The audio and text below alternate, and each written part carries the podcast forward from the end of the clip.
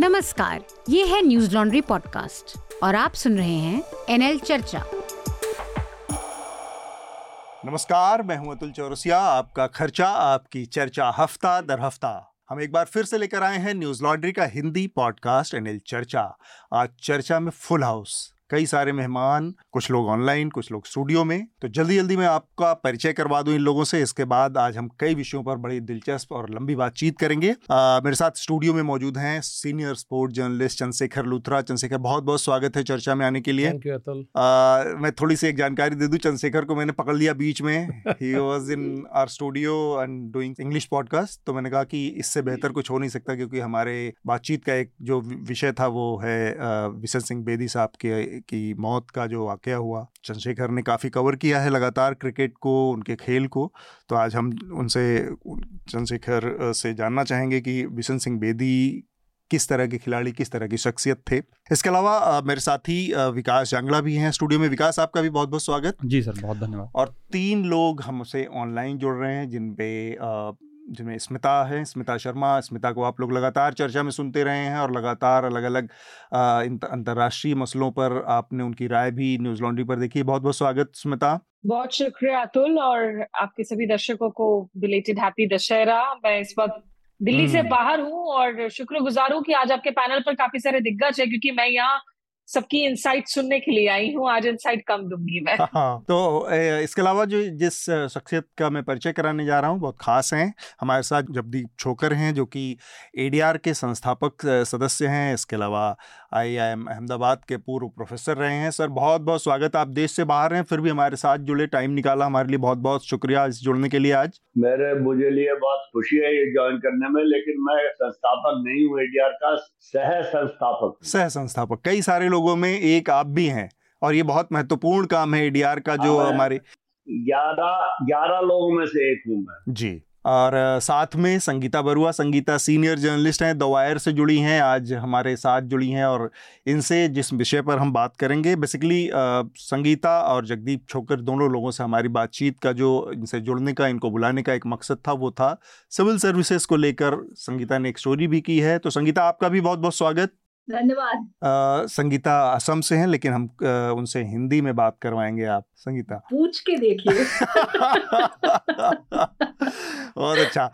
तो कई सारे इसमें आज अनाउंसमेंट भी हैं। दो बहुत ज़रूरी सूचनाएँ मुझे देनी है। एक तो ये कि हमारा नया जो एनएल सेना प्रोजेक्ट है वो न्यूज़ लॉन्ड्री और द न्यूज़ मिनट, दोनों का साझा इलेक्शन कवरेज कैंपेन जो है अगले कुछ दिनों में जो पाँच राज्यों के विधानसभा चुनाव होने हैं, उससे जुड़ा है, इलेक्शन कवरेज से जुड़ा है। तो हमारे इस एनएल सेना प्रोजेक्ट को जल्दी से जल्दी पूरा करवाने में मदद करें, ताकि हमारी टीम ग्राउंड से वो खबरें आप तक ला सके, जिनका लेना देना आप लोगों से है, जनहित से है, पब्लिक इंटरेस्ट से है।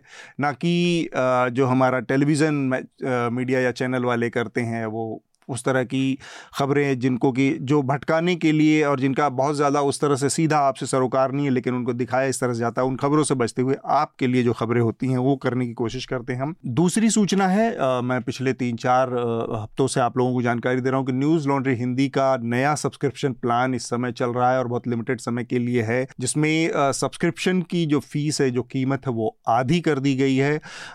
तीन महीने की जो सब्सक्रिप्शन की फ़ीस थो पहले वो करीब नौ सौ रुपये जिसकी कीमत थी, वो अब चार सौ निन्यानवे रुपये हो गई है और छः महीने की सब्सक्रिप्शन फ़ीस जिसका कीमत अठारह सौ रुपये थी, वो नौ सौ निन्यानवे रुपये हो गई है। तो इसका भी आप फ़ायदा उठाएँ और हमारी टीम की कोशिश है, जैसा हम बार बार कहते हैं कि न्यूज़ लॉन्ड्री बिना किसी विज्ञापन के, ना कॉरपोरेट के, ना सरकारी विज्ञापन के, किसी तरह का विज्ञापन नहीं लेता। केवल और केवल हमारे सब्सक्राइबर हैं, जिनकी मदद से न्यूज़ लॉन्ड्री चलता है। इसलिए भी ज़रूरी है कि आप हमें अपने सब्सक्रिप्शन से मदद करें। कई सारे विषय हैं। मैं चाहूँगा कि विकास सबसे पहले जो सुर्खियाँ हैं एक सुर्खी उसमें से जो सबसे महत्वपूर्ण उसके बारे में आप बताएँ और फिर हम इस चर्चा को आगे बढ़ाएँगे। जी जी। आज की हमारी जो सबसे महत्वपूर्ण सुर्खी जिस पर हम चर्चा भी करने वाले हैं। वो ये है कि सरकार ने एक फैसला लिया है। जो सरकारी अधिकारी हैं। उसके सिविल सेवा अधिकारी हैं उनको रथ प्रभारी बनाने का। और इसके लिए 18 अक्टूबर को वित्त मंत्रालय की ओर से एक सर्कुलर जारी हुआ नोटिस जारी हुआ। जी। उसमें कहा गया कि विभागों से कि अपने अपने जिलों से आप हमें संयुक्त सचिव के निदेशक और जो उप सचिव स्तर के अधिकारी हैं उनके नामांकन भेजें। जी। इनके नामांकन इसलिए भेजे जाएँ ताकि इन लोगों को जो पिछले नौ सालों में सरकार ने जो योजनाएँ चलाई और वो किस तरीके से ग्राउंड पर पहुँची हैं नहीं पहुँची हैं इनको जैसे पॉलिटिकल कैंपेनिंग होती है हम्म। उस तरीके से इनको एक रथ दिया जाएगा और उस उसमें सब स्कीमों का ज़िक्र होगा और उनको इनका रथ का प्रभार होगा।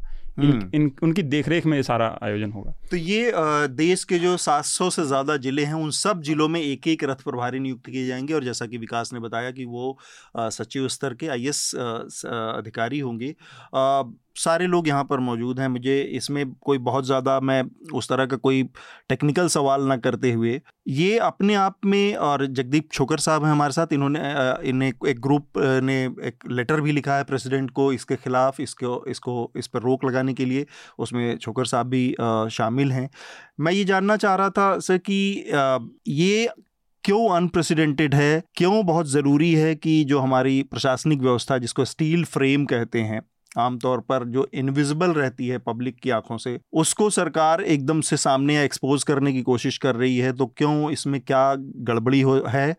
क्या खामियाँ हैं और इसके क्या दूरगामी दुष्परिणाम या सुपरिणाम क्या हो सकते हैं? देखिए हमारे संविधान में ये देश के तीन स्तंभ हैं। एक न्यायपालिका, एक विधायिका और एक कार्यपालिका। जुडिशरी लेजिस्लेचर एंड एग्जीक्यूटिव जी। एग्जीक्यूटिव के दो हिस्से हैं। एक है पॉलिटिकल एग्जीक्यूटिव जो के मंत्री लोग हैं जो चुनाव जीत के आते हैं और पाँच साल तक अपना अपना काम संभालते हैं फिर वो पार्टी बदलती है या उनको कोई उसकी जगह किसी और को मंत्री बना दिया जाता है। जी। लेकिन एक है एडमिनिस्ट्रेटिव एग्जीक्यूटिव जो परमानेंटली रहते हैं जैसे आईएएस के लोग हैं इंडियन पुलिस सर्विस के लोग हैं इंडियन फॉरेन सर्विस के लोग हैं। इसको पुराने जमाने में सरदार पटेल के समय में कहा गया था दी आयरन फ्रेम जी। के सरकारें राजनीतिक सरकारें तो आती जाती रहती हैं लेकिन जो परमानेंट सरकारें हैं वो नहीं आती जाती वो परमानेंट हैं और वो दूसरे लोगों को राजनीतिक सरकारों को ये बताती है कि साहब पहले क्या हुआ था? कानून क्या है? क्या कर सकते हैं क्या नहीं कर सकते? तो जो एडमिनिस्ट्रेटिव एग्जीक्यूटिव है वो पॉलिटिकली इंडिपेंडेंट और न्यूट्रल होना चाहिए। जी। उनके लिए संविधान में आर्टिकल 311 312 भी है जिसमें उनको संवैधानिक सुरक्षा प्रदान की गई है कि अगर वो किसी मंत्री का कहना ना माने तो भी उनको मंत्री जी अपने आप नहीं हटा सकते। हम्म। उनको हटाने का एक संवैधानिक तरीका लिखा हुआ है संविधान में। जी। तो ये वो जो एडमिनिस्ट्रेटिव एग्जीक्यूटिव है उसको राजनीति में लाने का तरीका है। जिसके बारे में पहले भी हो चुका है जिसको कहते हैं कमिटेड ब्यूरोक्रेसी पहले कमिटेड जुडिशरी की बात हो चुकी है। कमिटेड ब्यूरोक्रेसी की बात इंदिरा गांधी के टाइम में भी हुई थी। हम्म। लेकिन इतनी खुल्लम खुल्ला नहीं हुई थी। जी। बल्कि अगर हम ये याद करें कि इंदिरा गांधी का जो इलेक्शन रद्द किया गया था वो इसी बात पे किया गया था कि उन्होंने कुछ सरकारी मुलाजमों की मदद दी अपने इलेक्शन में। जी। इस जो अभी हो रहा है इसमें दो बातें हैं। एक तो ये कि जो सरकार की योजनाएँ हैं जो ब्यूरोक्रेसी है या एडमिनिस्ट्रेटिव एग्जीक्यूटिव है उनका काम है सरकारी योजनाओं को क्रियान्वित करना। बिल्कुल। एग्जीक्यूटिव का काम है let me sort go back a minute विधायिका का काम है कानून बनाना कार्यपालिका काम है का, का काम है कानून को लागू करना बिल्कुल। और न्यायपालिका काम है कानून को इंटरप्रेट करना। ठीक बात। तो का, कार्यपालिका काम है कि कानून को लागू करें। सर ये पार्लियामेंट ने कानून बनाया कि भाई फलानी योजना चलनी चाहिए। हम्म। तो कार्यपालिका काम है कि उस योजना को चलाए। अब कार्यपालिका को कहा जा रहा है कि उस योजना को चलाओ या ना चलाओ वो तो बात की बात है। पहले ये प्रचार करो कि ये हम्म। योजना है। और बड़ी अच्छी है। तो मैं मैं अच्छी है कि खराब है मैं नहीं जानता लेकिन नहीं इन लोगों को तो यही बताना होगा ना जो रथ लेके निकलेंगे वो क्या कहेंगे? मेरी बड़ी अच्छी है। हाँ प्रचार करना कार्यपालिका का काम नहीं है कार्य का काम है काम करना। हम्म। प्रचार करने के लिए तो डीएबीपी है प्रेस इंफॉर्मेशन ब्यूरो है और संस्थाएँ हैं। बिल्कुल ठीक हाँ। तो पहले तो कार्य ये कार्यपालिका को कहा जा रहा है कि कार्य मत करो प्रचार करो। ये गलत है। दूसरी बात ये है कि सरकारें तो आती रहती है जाती रहती हैं। हम्म, हम्म। अब एक सरकार पाँच साल से है 2019 से एक सरकार है। उससे पहले एक सरकार 2014 में बनी थी। जी। उससे पहले एक सरकार 2009 में बनी थी। तो ये जो नौ साल का समय ये चुना गया है कि नौ साल में जो सरकार ने योजनाएँ चलाई हैं हम्म। ये अपने आप में एक शक पैदा करता है। ठीक बात। कि सरकार की योजनाएँ तो नौ साल पहले तो शुरू नहीं हुई सरकार की योजनाएँ तो उन्नीस सौ इक्यावन में शुरू हो गई थी। जी। अगर आप सरकार की योजनाओं की बात कर रहे हैं तो कुछ ऐसी योजनाएँ हैं जो पिछले पचास साल से चल रही मैं जानता हूँ क्योंकि मेरी उम्र इतनी ज़्यादा हो गई है मुझे याद है। हाँ। तो या तो आप सब सरकार की योजनाओं का प्रचार कीजिए लेकिन सिर्फ़ नौ साल की योजनाओं का प्रचार कीजिए दिस अंग्रेज़ी में कहते हैं this is a dead giveaway कि ये पॉलिटिकल काम है। हम्म। और जो चिट्ठी मैंने और डॉक्टर ई एस शर्मा ने राष्ट्रपति जी को लिखी है जी। उसमें हमने सरदार पटेल के एक पैराग्राफ को भी कोट किया है जिसमें लिखा है कि सरकारी अधिकारियों को राजनीति से दूर रहना चाहिए। बिल्कुल। तो जब हम ये नौ साल का पीरियड देखते हैं तो इससे तो कोई संदेह नहीं रहता कि ये क्या बात है ये तो राजनीति की बात है ना। हम्म। नौ साल से एक राज एक राजनीतिक दल की सरकार है। अगर टोटल सरकार की बात कर रहे हैं तो आप या तो पाँच साल की करिए या साढ़े चार साल की करिए या फिर पिछले पचास साल सत्तर साल की करिए। तो ये दिक्कत है। और वैसे संगीता जी ने इसके बारे में बहुत विस्तार पूर्वक लिखा है उनको ज़्यादा पता है मेरे से इसके बारे में। तो संगीता से ही जान लेते हैं। संगीता, एक तो पहले आप की पहली प्रतिक्रिया जान लेते हैं जो आपने रिपोर्ट की, उसमें क्या चीज़ें आपको नज़र आई।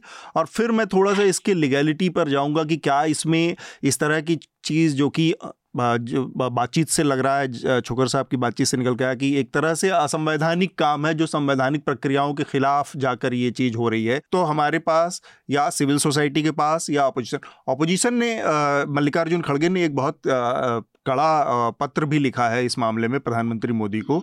तो वो भी एक चीज़ है ये जानकारी दे दूँ मैं। उसकी लीगैलिटी भी बात करेंगे कि लीगल रेमेडीज क्या हो सकती हैं, इस तरह की चीज़ों से बचने, क्योंकि इसके दुष्परिणाम, इसके परिणाम बहुत दूरगामी है। संगीता? जी जगदीप जी ने जो कहा एकदम हंड्रेड परसेंट सही कहा है, इनकी ऑब्जर्वेशन जो है। मैं बस वो सर्कुलर पे थोड़ा सा नज़र डालना चाहूँगी, उसमें कहते हाँ. जो लैंग्वेज है जैसे उन्होंने कहा कि सेलिब्रेट करना और अचीवमेंट्स दिखाने के लिए मतलब अगर एम आ, आ, आ, सरकार के मुलाजिमों को कहा जाता है कि आप लोगों में प्रचार करिए कि ये ये स्कीम्स हैं हम्म। आप इनको इस्तेमाल कर सकते हैं तो ये एक अलग बात है बट ये अगर खाली नौ साल का अचीवमेंट्स और सेलिब्रेशन और रथ प्रभारी जैसे शब्द जो हम सुनते हैं बीजेपी के पार्टी में सुनते हैं हम। कोई पन्ना प्रमुख हो गया कोई प्रभारी हो गया लेकिन ये शब्द अब हम सर्कुलर्स में दिख रहे हैं गवर्नमेंट इशू कर रही है। Right. तो इसमें थोड़ा सा वो पोलिटिसाइजेशन जो है वो बहुत क्लियर है। और आ, आ, बात तो मैंने जो लेख लिखी थी जो जगदीश जी ने कहा है वो उसमें मतलब आ, मैंने इसको वो जो उन्होंने कहा इंदिरा गांधी वाला टाइम का जो बात कहा वो वो जो उस उसका मैंने ज़िक्र किया क्योंकि सभी ने जिसको भी ये सर्कुलर पहले दिखा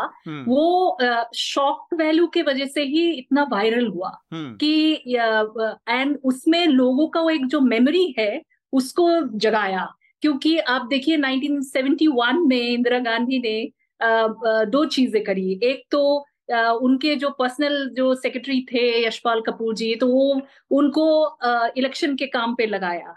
और वो यूपी सरकार के मुलाजिम थे। बट और दूसरी बात यह है कि यूपी सरकार के कुछ एम्प्लॉयज़ को जैसे रैली में मदद करने और ये सब कुछ और प्रचार में इलेक्शन प्रचार में लगाया। जो। आप गवर्नमेंट ऑफिसर्स को नहीं लगा सकते वो आ, आ, नहीं कर सकते आप रूल भंग कर रहे हैं। तो जब अलाहाबाद हाईकोर्ट ने वो जो डायरेक्टिव दिया उनको छह साल से इलेक्शन लड़ने के लिए जो रोका था वो उसमें टेक्निकलिटी में पकड़ा। जैसे यश मिस्टर कपूर जो जनवरी मेरे ख्याल से सात तारीख को 1971 में उन्होंने फुल ऑन काम वो इलेक्शन उसमें लगा हम्म। लेकिन पच्चीस जनवरी 1971 तक वो गवर्नमेंट के रोल्स पे थे एज एम्प्लॉय तो हाँ। वो जो पंद्रह दिन का वो जो टेक्निकलिटी था उसमें अलाहाबाद हाईकोर्ट ने वो उसको पकड़ा हम्म। और सो टेक्निकलिटी के वजह से ही इंदिरा गांधी को ये आ, आ, सामना करना पड़ा हम्म। लेकिन अब हम जब देख रहे हैं एक टेक्निकलिटी के वजह से ही शायद आ, ये सरकार का जो सर्कुलर है वो लीगल चैलेंज से बच जाए क्योंकि वो सरकार गवर्नमेंट का सर्कुलर इशू कर रहे हैं और गवर्नमेंट ऑफिसर्स को सर्कुलर इशू कर रहे हैं। तो ये टेक्निकलिटी जो एक है मतलब अपने गवर्नमेंट अपने सरकार अपनी एम्प्लॉयज़ को कह रहे हैं कि आप ये काम करिए और सरकार के स्कीम्स है। ठीक है तो मुझे लगता है मैंने बात सीनियर लॉयर मिस्टर हेगड़े से भी संजय हेगड़े से भी किया था। उन्होंने भी ये बात कहा कि शायद आप नोमेन पे मत जाइए क्योंकि ये सरकार का सर्कुलर है और ये सरकार आ, आ, उनको आ, अपने गवर्नमेंट के एम्प्लॉयज़ को ये सर्कुलर भेज रही है और अबाउट गवर्नमेंट प्रोग्राम सो मुझे लगता है वो टेक्निकलिटी में जैसे इंदिरा गांधी को फंसी थी ये टेक्निकलिटी में बच जाएगा लगता है। ठीक बात।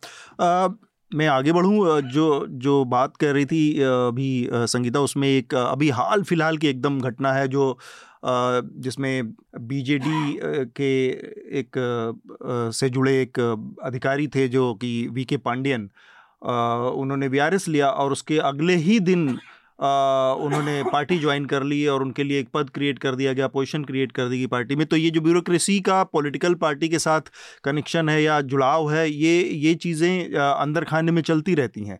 आप, जग छोकर साहब कुछ कहना चाह रहे हैं? उससे पहले मेरा एक सवाल है जो स्मिता और विकास, आप दोनों लोगों से मैं जो करना चाह रहा हूँ कि इतनी बड़ी पार्टी है, कहा जाता है दुनिया की सबसे बड़ी पार्टी है, वो खाली मिस कॉल पे आधारित पार्टी है कि अब इतनी बड़ी इस देश की ब्यूरोक्रेसी को भी पार्टी के प्रचार में लगाया जाए पार्टी इतना बड़ा प्रचार तंत्र अपने पास है, दस करोड़ से ज़्यादा मेंबरशिप का रिकॉर्ड, ऑन रिकॉर्ड इनका अपना दावा रहा है। इतनी बड़ी संख्या वाली पार्टी को अभी ब्यूरोक्रेसी के प्रचार के सहारे की ज़रूरत है, क्यों है? और या फिर ये सब एक सगुफा बनकर रह गया है स्मिता और विकास? सबसे पहले तो मैं संगीता को कंग्रेचुलेट करनी चाहूँगी करना चाहूँगी, जिनकी रिपोर्ट की वजह से इतनी खलबली मची है। और वो जिन बात, जिस बात का ज़िक्र कर रही थी, वो संजय हेगड़े को कोट करते हुए उनकी रिपोर्ट को मैं पढ़ रही थी, ये जो फाइन लाइन है कि सरकारी स्कीम्स के प्रोपोगेट करने के लिए अगर आप सरकारी अफसरों का इस्तेमाल कर रहे हैं तो शायद ये कानूनी रूप से अवैध नहीं है। देखिए इसमें अतुल आपके सवाल का जवाब देने के पहले एक तो मैं ये भी कह दूँ कि कोर्ट में अगर ये मामला पहुँचता भी है कोर्ट्स की जो सूरत हाल है कोर्ट्स में कौन सा मामला कितना वक्त ले कहाँ तक पहुँचे इस पर आज की तारीख में जो है हम लोगों की ऐसी भी हाई ट्रस्ट फैक्टर्स हैं डेफिसिट है। दूसरी बात है देखिए ये इसका आपने जो सवाल पूछा उसका सीधा सा जवाब है this is a power hungry party इसमें तो कोई शक ही नहीं है। ये पार्टी खुद इस बात पर गर्व करती है कि हम इनको इलेक्शन मशीन कहते हैं हम्म। मोदी जी इस बात का ज़िक्र करते हैं कि वो सोते ही नहीं है वो दिन भर काम करते हैं हम्म। और आप देखें कि मुझे तो ये समझ में नहीं आता कि एक अंग्रेज़ी में कहावत है कि a good wine needs no bush कि अगर आपका प्रोडक्ट अच्छा है तो आपको ज़्यादा ता, ताल ठोकने की ज़रूरत नहीं है लेकिन हम एक ऐसे इरा एक ऐसे टाइम पीरियड में रह रहे हैं जहाँ इंडिविजुअली भी हर कोई इंस्टा पे रील बनाकर अपने आप को प्रमोट कर रहा होता है। जर्नलिस्ट युद्ध कवर करने जाते हैं तो खुद ही को प्रमोट कर रहे होते हैं। और अगर आप देखें कि आ, मतलब नेताओं की बात तो जितनी कम की जाए उतनी उतनी कम है। सारे के सारे पॉलिटिकल पार्टीज़ आज की तारीख में जिस तरह का पैसा स्पेंड कर रहे हैं ऑन पब्लिसिटी डिपेंडिंग ऑन कि किसके पास कितनी हैसियत है कितना पैसा थ्रू इलेक्टोरल बॉन्ड्स किसके पास आ रहा है। लेकिन ये जो ब्रेजननेस है ना मुझे लगता है कि ये questions of morality questions of brazenness बहुत ज़रूरी हो जाता है। एक पार्टी आप देखें आप जी ट्वेंटी से लेकर आप ट्रेन उद्घाटन से लेकर आप कोई मौका नहीं छोड़ रहे हैं पब्लिसिटी करने के लिए। आप सुलभ शौचालय चले जाए तो वहाँ पे भी आपको होर्डिंग्स दिखेंगे प्रधानमंत्री जी के।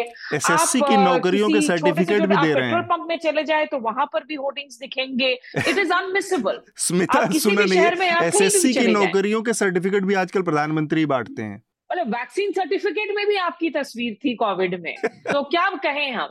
तो इतनी पब्लिसिटी के बाद जहाँ हज़ारों करोड़ों का खर्चा सिर्फ़ चुनाव लड़ने में नहीं हो रहा है, चुनावों की प्रचार में किया जा रहा है। और एक ऐसे वक्त में जब आपके अहम राज्यों के चुनाव अनाउंस घोषित कर दिए गए हैं मॉडल कोड ऑफ़ कॉन्डक्ट लागू है, तब ऐसी खबरों का आना मुझे लगता है ये दिखाता है। देखिए, हमें इस बात को तो डिनाई हम नहीं कर सकते कि आज की तारीख में हर चीज़ में राजनीतिक ध्रुवीकरण है। हमारे आपके ड्राइंग रूम में है वो आज नौकरशाही में है वो आज स्पोर्ट्स में है वो आज आर्ट्स में है। हम बहुत ही डिवाइडेड हैं इस तरीके से पॉलिटिकली आज की तारीख में। हम्म। और ऐसा नहीं है कि bureaucrats live in a different cocoon उनकी अपनी पॉलिटिकल इंटरेस्ट हैं एविड इंटरेस्ट हैं पॉलिटिकल आइडियोलॉजीज हैं एफिनिटीज हैं। लेकिन एक पूरे फोर्स को अगर आप एक पार्टी के तहत अगर आप पोलिटिसाइज करते हैं तो ये निश्चित रूप से जो हमारी already steel spine iron frame वो बहुत कमज़ोर होती हुई नज़र आई है बेंड होती हुई नज़र आई है पिछले काफ़ी दशकों से। हम्म। उसकी तो आप फिर मतलब हालत और भी बद से बदतर हो जाएगी फिर। ठीक बात। विकास? जी। विकास शेखर। मुझे लगता है सर ये मामला जो है मतलब जैसे तो ये इसके लिए मैंने तीन शब्द निकाले हैं आचार प्रचार और व्यवहार। हम्म। इसके इर्द गिर्द का ही पूरा मामला है एक आचार युग था जब बहुत बड़े बड़े नेता हुए वो कैसा आचरण करते थे उस हिसाब से आगे चलता था। और अब प्रचार युग है सब लोग प्रचार में जुटे हुए हैं। और व्यवहार का मामला है कि किस तरीके से व्यवहार में चीज़ों को लाया जा रहा है किया जा रहा है। और जहाँ तक बात है सिविल सर्वेंट की उनकी तो सिविल सर्विसेज़ सर दो तरीके से गवर्न होते हैं। एक ऑल इंडिया सिविल सर्विस का उनका कंडक्ट है और एक कोड ऑफ़ कंडक्ट जो है उनका। हम्म। उसके तरीके से। और दोनों में ही साफ़ साफ़ लिखा है कि पॉलिटिकली न्यूट्रल होने चाहिए। हाँ। और ये रूल भी जो है के संथानम कमेटी ने बनाए थे। के संथानम कमेटी जो है देश के जब होम अफेयर्स मिनिस्टर हमारे लाल बहादुर शास्त्री जी थे उन्होंने बनाई थी। हम्म। और लाल बहादुर शास्त्री जी से बीजेपी का ठीक ठाक नाता है। हम्म, हम्म। क्लेम तो करते ही कम से कम। तो मुझे लगता है उन्होंने शायद शास्त्री जी की बात ही पढ़ लेनी चाहिए थी कि इन, इनको दूर रखा जाए इस तरीके की राजनीति और उन सबसे। तो ठीक यही मामला है सारा। एक चीज़ और जो, जिसका इशारा ही कर रहे हैं कि लाल बहादुर शास्त्री जिस टाइम पे ये बने, उस समय पर जो पार्टी थी पावर में वो इतनी पावरफुल थी कि वो कुछ भी अपने फेवर में या कम से कम इस तरह से तो बना ही सकती थी कि जो केवल और केवल उसको फेवर करता। लेकिन ऐसा नहीं किया गया था। बहुत सारी चीज़ों में डेमोक्रेटिक प्रोसेस को महत्व दिया गया था और एक लेवल प्लेइंग फ़ील्ड को महत्व दिया गया था। अभी इन सब चीज़ों को दरकिनार करके केवल और केवल सत्ता किसी भी तरीके से ये इनके इन प्रकार जो सत्ता हासिल करने की भूख है, वो एक दिख रही है शेखर। देखिए, ये तो उसी तरह से अगर मैं क्रिकेटिंग सेंस में कहूँ कि ललित मोदी को ला करके बताया जाए और बिठाया जाए और कहा जाए कि क्रिकेट बिल्कुल साफ़ सुथरी है कभी स्पॉट फिक्सिंग नहीं हुई कभी किसी टीम में कोई गड़बड़ नहीं हुई किसी मैंने कि ये उसी तरह की चीज़ है but but by and large you know जितनी भी बात मैंने सुनी और जितना सुनकर लगता है बड़ी हैरानी होती है हम्म। कि अगर आप इस तरह से मतलब this is kind of match fixing in my terms कि आप अगर अपनी ही जो नौ साल से आपने जो किया है जो मतलब कि लोग आ, अंधे थे लोग सुन नहीं सकते थे आपकी किसी पॉलिसी को समझ नहीं पाए और अब आपको बताने की भी ज़रूरत पड़ रही है। It's like after a match आपको पूरी दुनिया को फिर से बताना कि भारत जीत गया भारत ने इतने रन किए इतना ये सब कुछ किया। मतलब कि आपको इतने दिन तक पता ही नहीं था कि वर्ल्ड कप में हुआ क्या है। हम्म। बाकी समवेयर आप बिल्कुल ठीक बोल रहे हो कि ये लाल बहादुर शास्त्री से ही सीख लिया होता। हम्म। शायद उन ग्रेट से लाल बहादुर शास्त्री और सरदार पटेल जिनको तो ये सरकार अपना ही मानती है हम्म। उनसे सीख लिया होता कि किस तरह से ब्यूरोक्रेट्स को इस्तेमाल किया जाए किस तरह से उनकी लॉयल्टीज़ को न्यूट्रल रखा जाए। ठीक बात। छोकर साहब आपने सुना? आप कुछ कहना भी चाह रहे थे? इसके बाद मेरा अगला सवाल होगा आपसे। हाँ एक तो संगीता ने बहुत अच्छा कहा जो उन्होंने लिखा भी था कि संजय हेगड़े ने ये कहा है कि इसमें शायद ये एक लूप होल है जिसकी वजह से ये लोग बच जाए हम्म, हम्म। मैं संजय हेगड़े जी का बहुत आदर करता हूँ और मैं उनको अच्छी तरह जानता हूँ नहीं पहली बात तो ये थी कि अगर ये मामला कोर्ट में पहुँचा हम्म। तो मैं आपको ये बता सकता हूँ कि ये मामला कोर्ट में पहुंचेगा डॉक्टर ई एस शर्मा और मैं जिन दोनों ने राष्ट्रपति जी को चिट्ठी लिखी है हम लोग कोर्ट में एक पीआईएल दायर करेंगे। Breaking news. फैसला चर्चा में ब्रेकिंग न्यूज़ है ये। जी। अब ब्रेकिंग न्यूज़ है। ये हालाँकि मुझे तो पिछले करीब छह घंटे से पता है लेकिन क्योंकि मैं मैं विदेश में बैठा हूँ इसलिए मैं मुझे किसी से बात करने का मौका नहीं लगा। जी। तो डॉक्टर शर्मा और मैं एक पीआईएल दायर करेंगे इस मामले पे। बिल्कुल। ये फैसला हो चुका है। ठीक बात। तो कोर्ट में ये जाएगा और हम लोग अगर ज़रूरत पड़ेगी तो संजय हेगड़े से भी बात करेंगे क्योंकि वो हमारे मित्र है।, है हमारे सहानुभूतिकार हैं। हम लोग एक ही थैली के चट्टे बट्टे हैं। तो ये लूप होल तो है लेकिन सवाल ये है कि एक चीज़ है उसको कहते हैं लेटर ऑफ़ द लॉ जी। दूसरी चीज़ है spirit of the law spirit of the law क्या है? और क्या वो स्पिरिट ऑफ़ द लॉ इस बात से कि नौ साल के बारे में बताओ दस साल के पहले बारे में मत बताओ। हाँ। उससे क्या spirit of the law violate होता है? हम्म। ये हम कोर्ट में आर्ग्यू करेंगे हम्म। और देखेंगे क्या होता है। ठीक बात। तो पहली बात तो ये कि लूप होल तो मैं भी वैसे जब से मैं प्रोफेसर होने से रिटायर हुआ था उसके बाद मैं वकील हूँ आजकल। अगर कोई भी एक प्रोफेशन मैं क्लेम कर सकता हूँ वो वकील का है मैं रजिस्टर्ड वकील हूँ सुप्रीम कोर्ट हाई कोर्ट वगैरह में। जी। तो मैं वकील हूँ। हर कानून का इंटरप्रिटेशन आप कर सकते हैं और उसके बारे में कुछ भी कहा जा सकता है। बस सवाल यह है कि आप अदालत को कन्विंस कर सकते हैं कि नहीं कर सकते बिल्कुल ठीक बात। कि ये कानून की स्पिरिट के खिलाफ है। हम लोग उस पर आर्ग्यू करेंगे। तो देखेंगे क्या होता है। हम्म।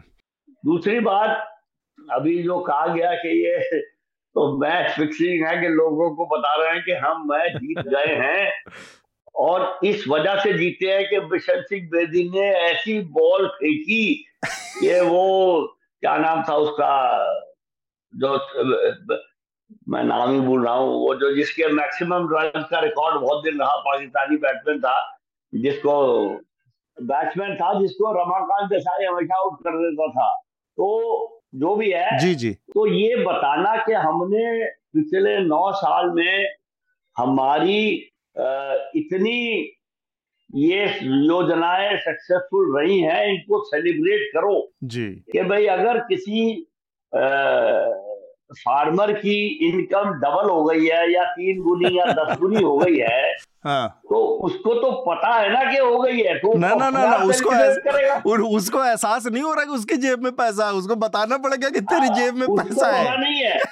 जैसे कि अतुल चौरसिया के बैंक में पंद्रह लाख रुपए आ गए हैं लेकिन ये इतने ये नादान है कि इनको पता ही नहीं है कि इनके बैंक में पंद्रह लाख रुपए आ गए। तो ये ये चुनाव के टाइम पे ही बताना पड़ेगा। कि हमारी योजनाएँ कितनी सफल रही हैं हम्म। ये मैं नहीं समझता कि किसी भी कानूनी आर्गुमेंट में जी। ये माना जा सकता है कि ये एक नॉर्मल बात है।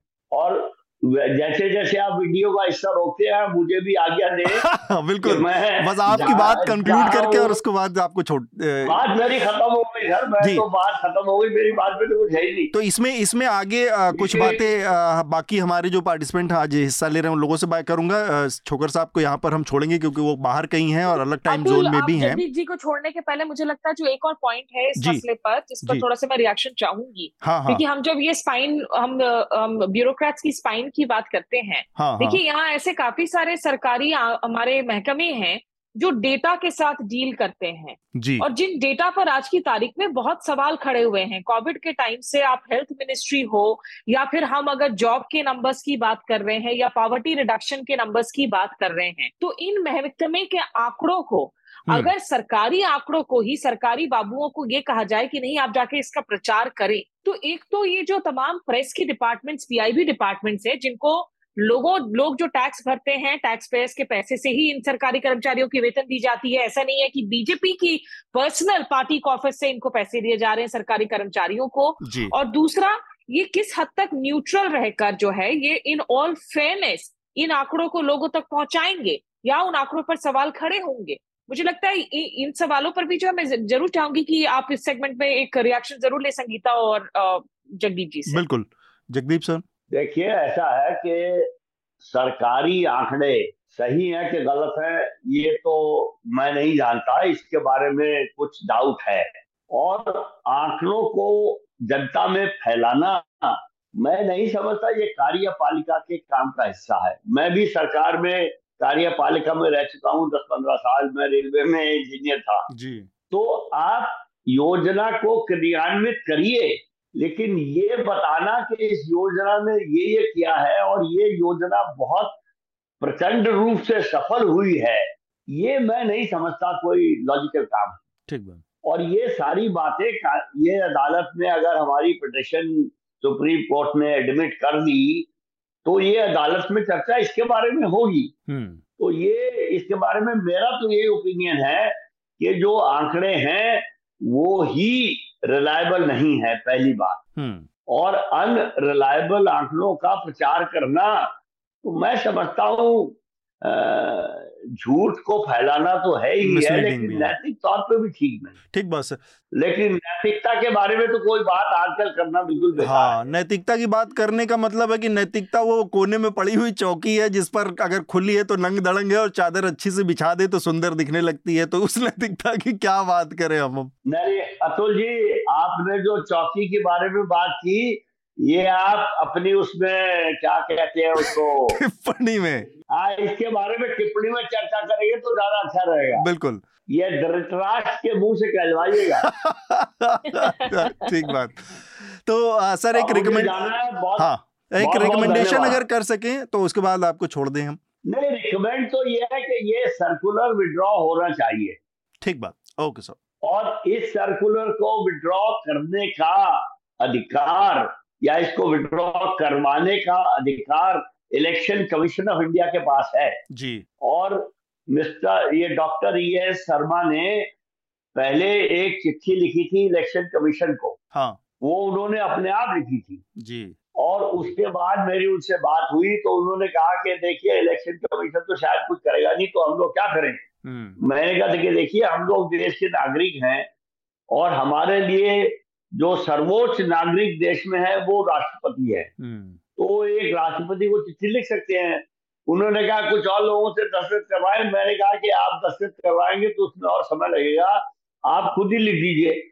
उन्होंने कहा तुम भी मेरे साथ लग लो तो मैं उनके साथ लग गया। अच्छा ठीक बात। तो रिकमेंडेशन यही है कि ये जो चिट्ठी गई है सबको ये गैर संवैधानिक है और इसको विड्रॉ करना चाहिए।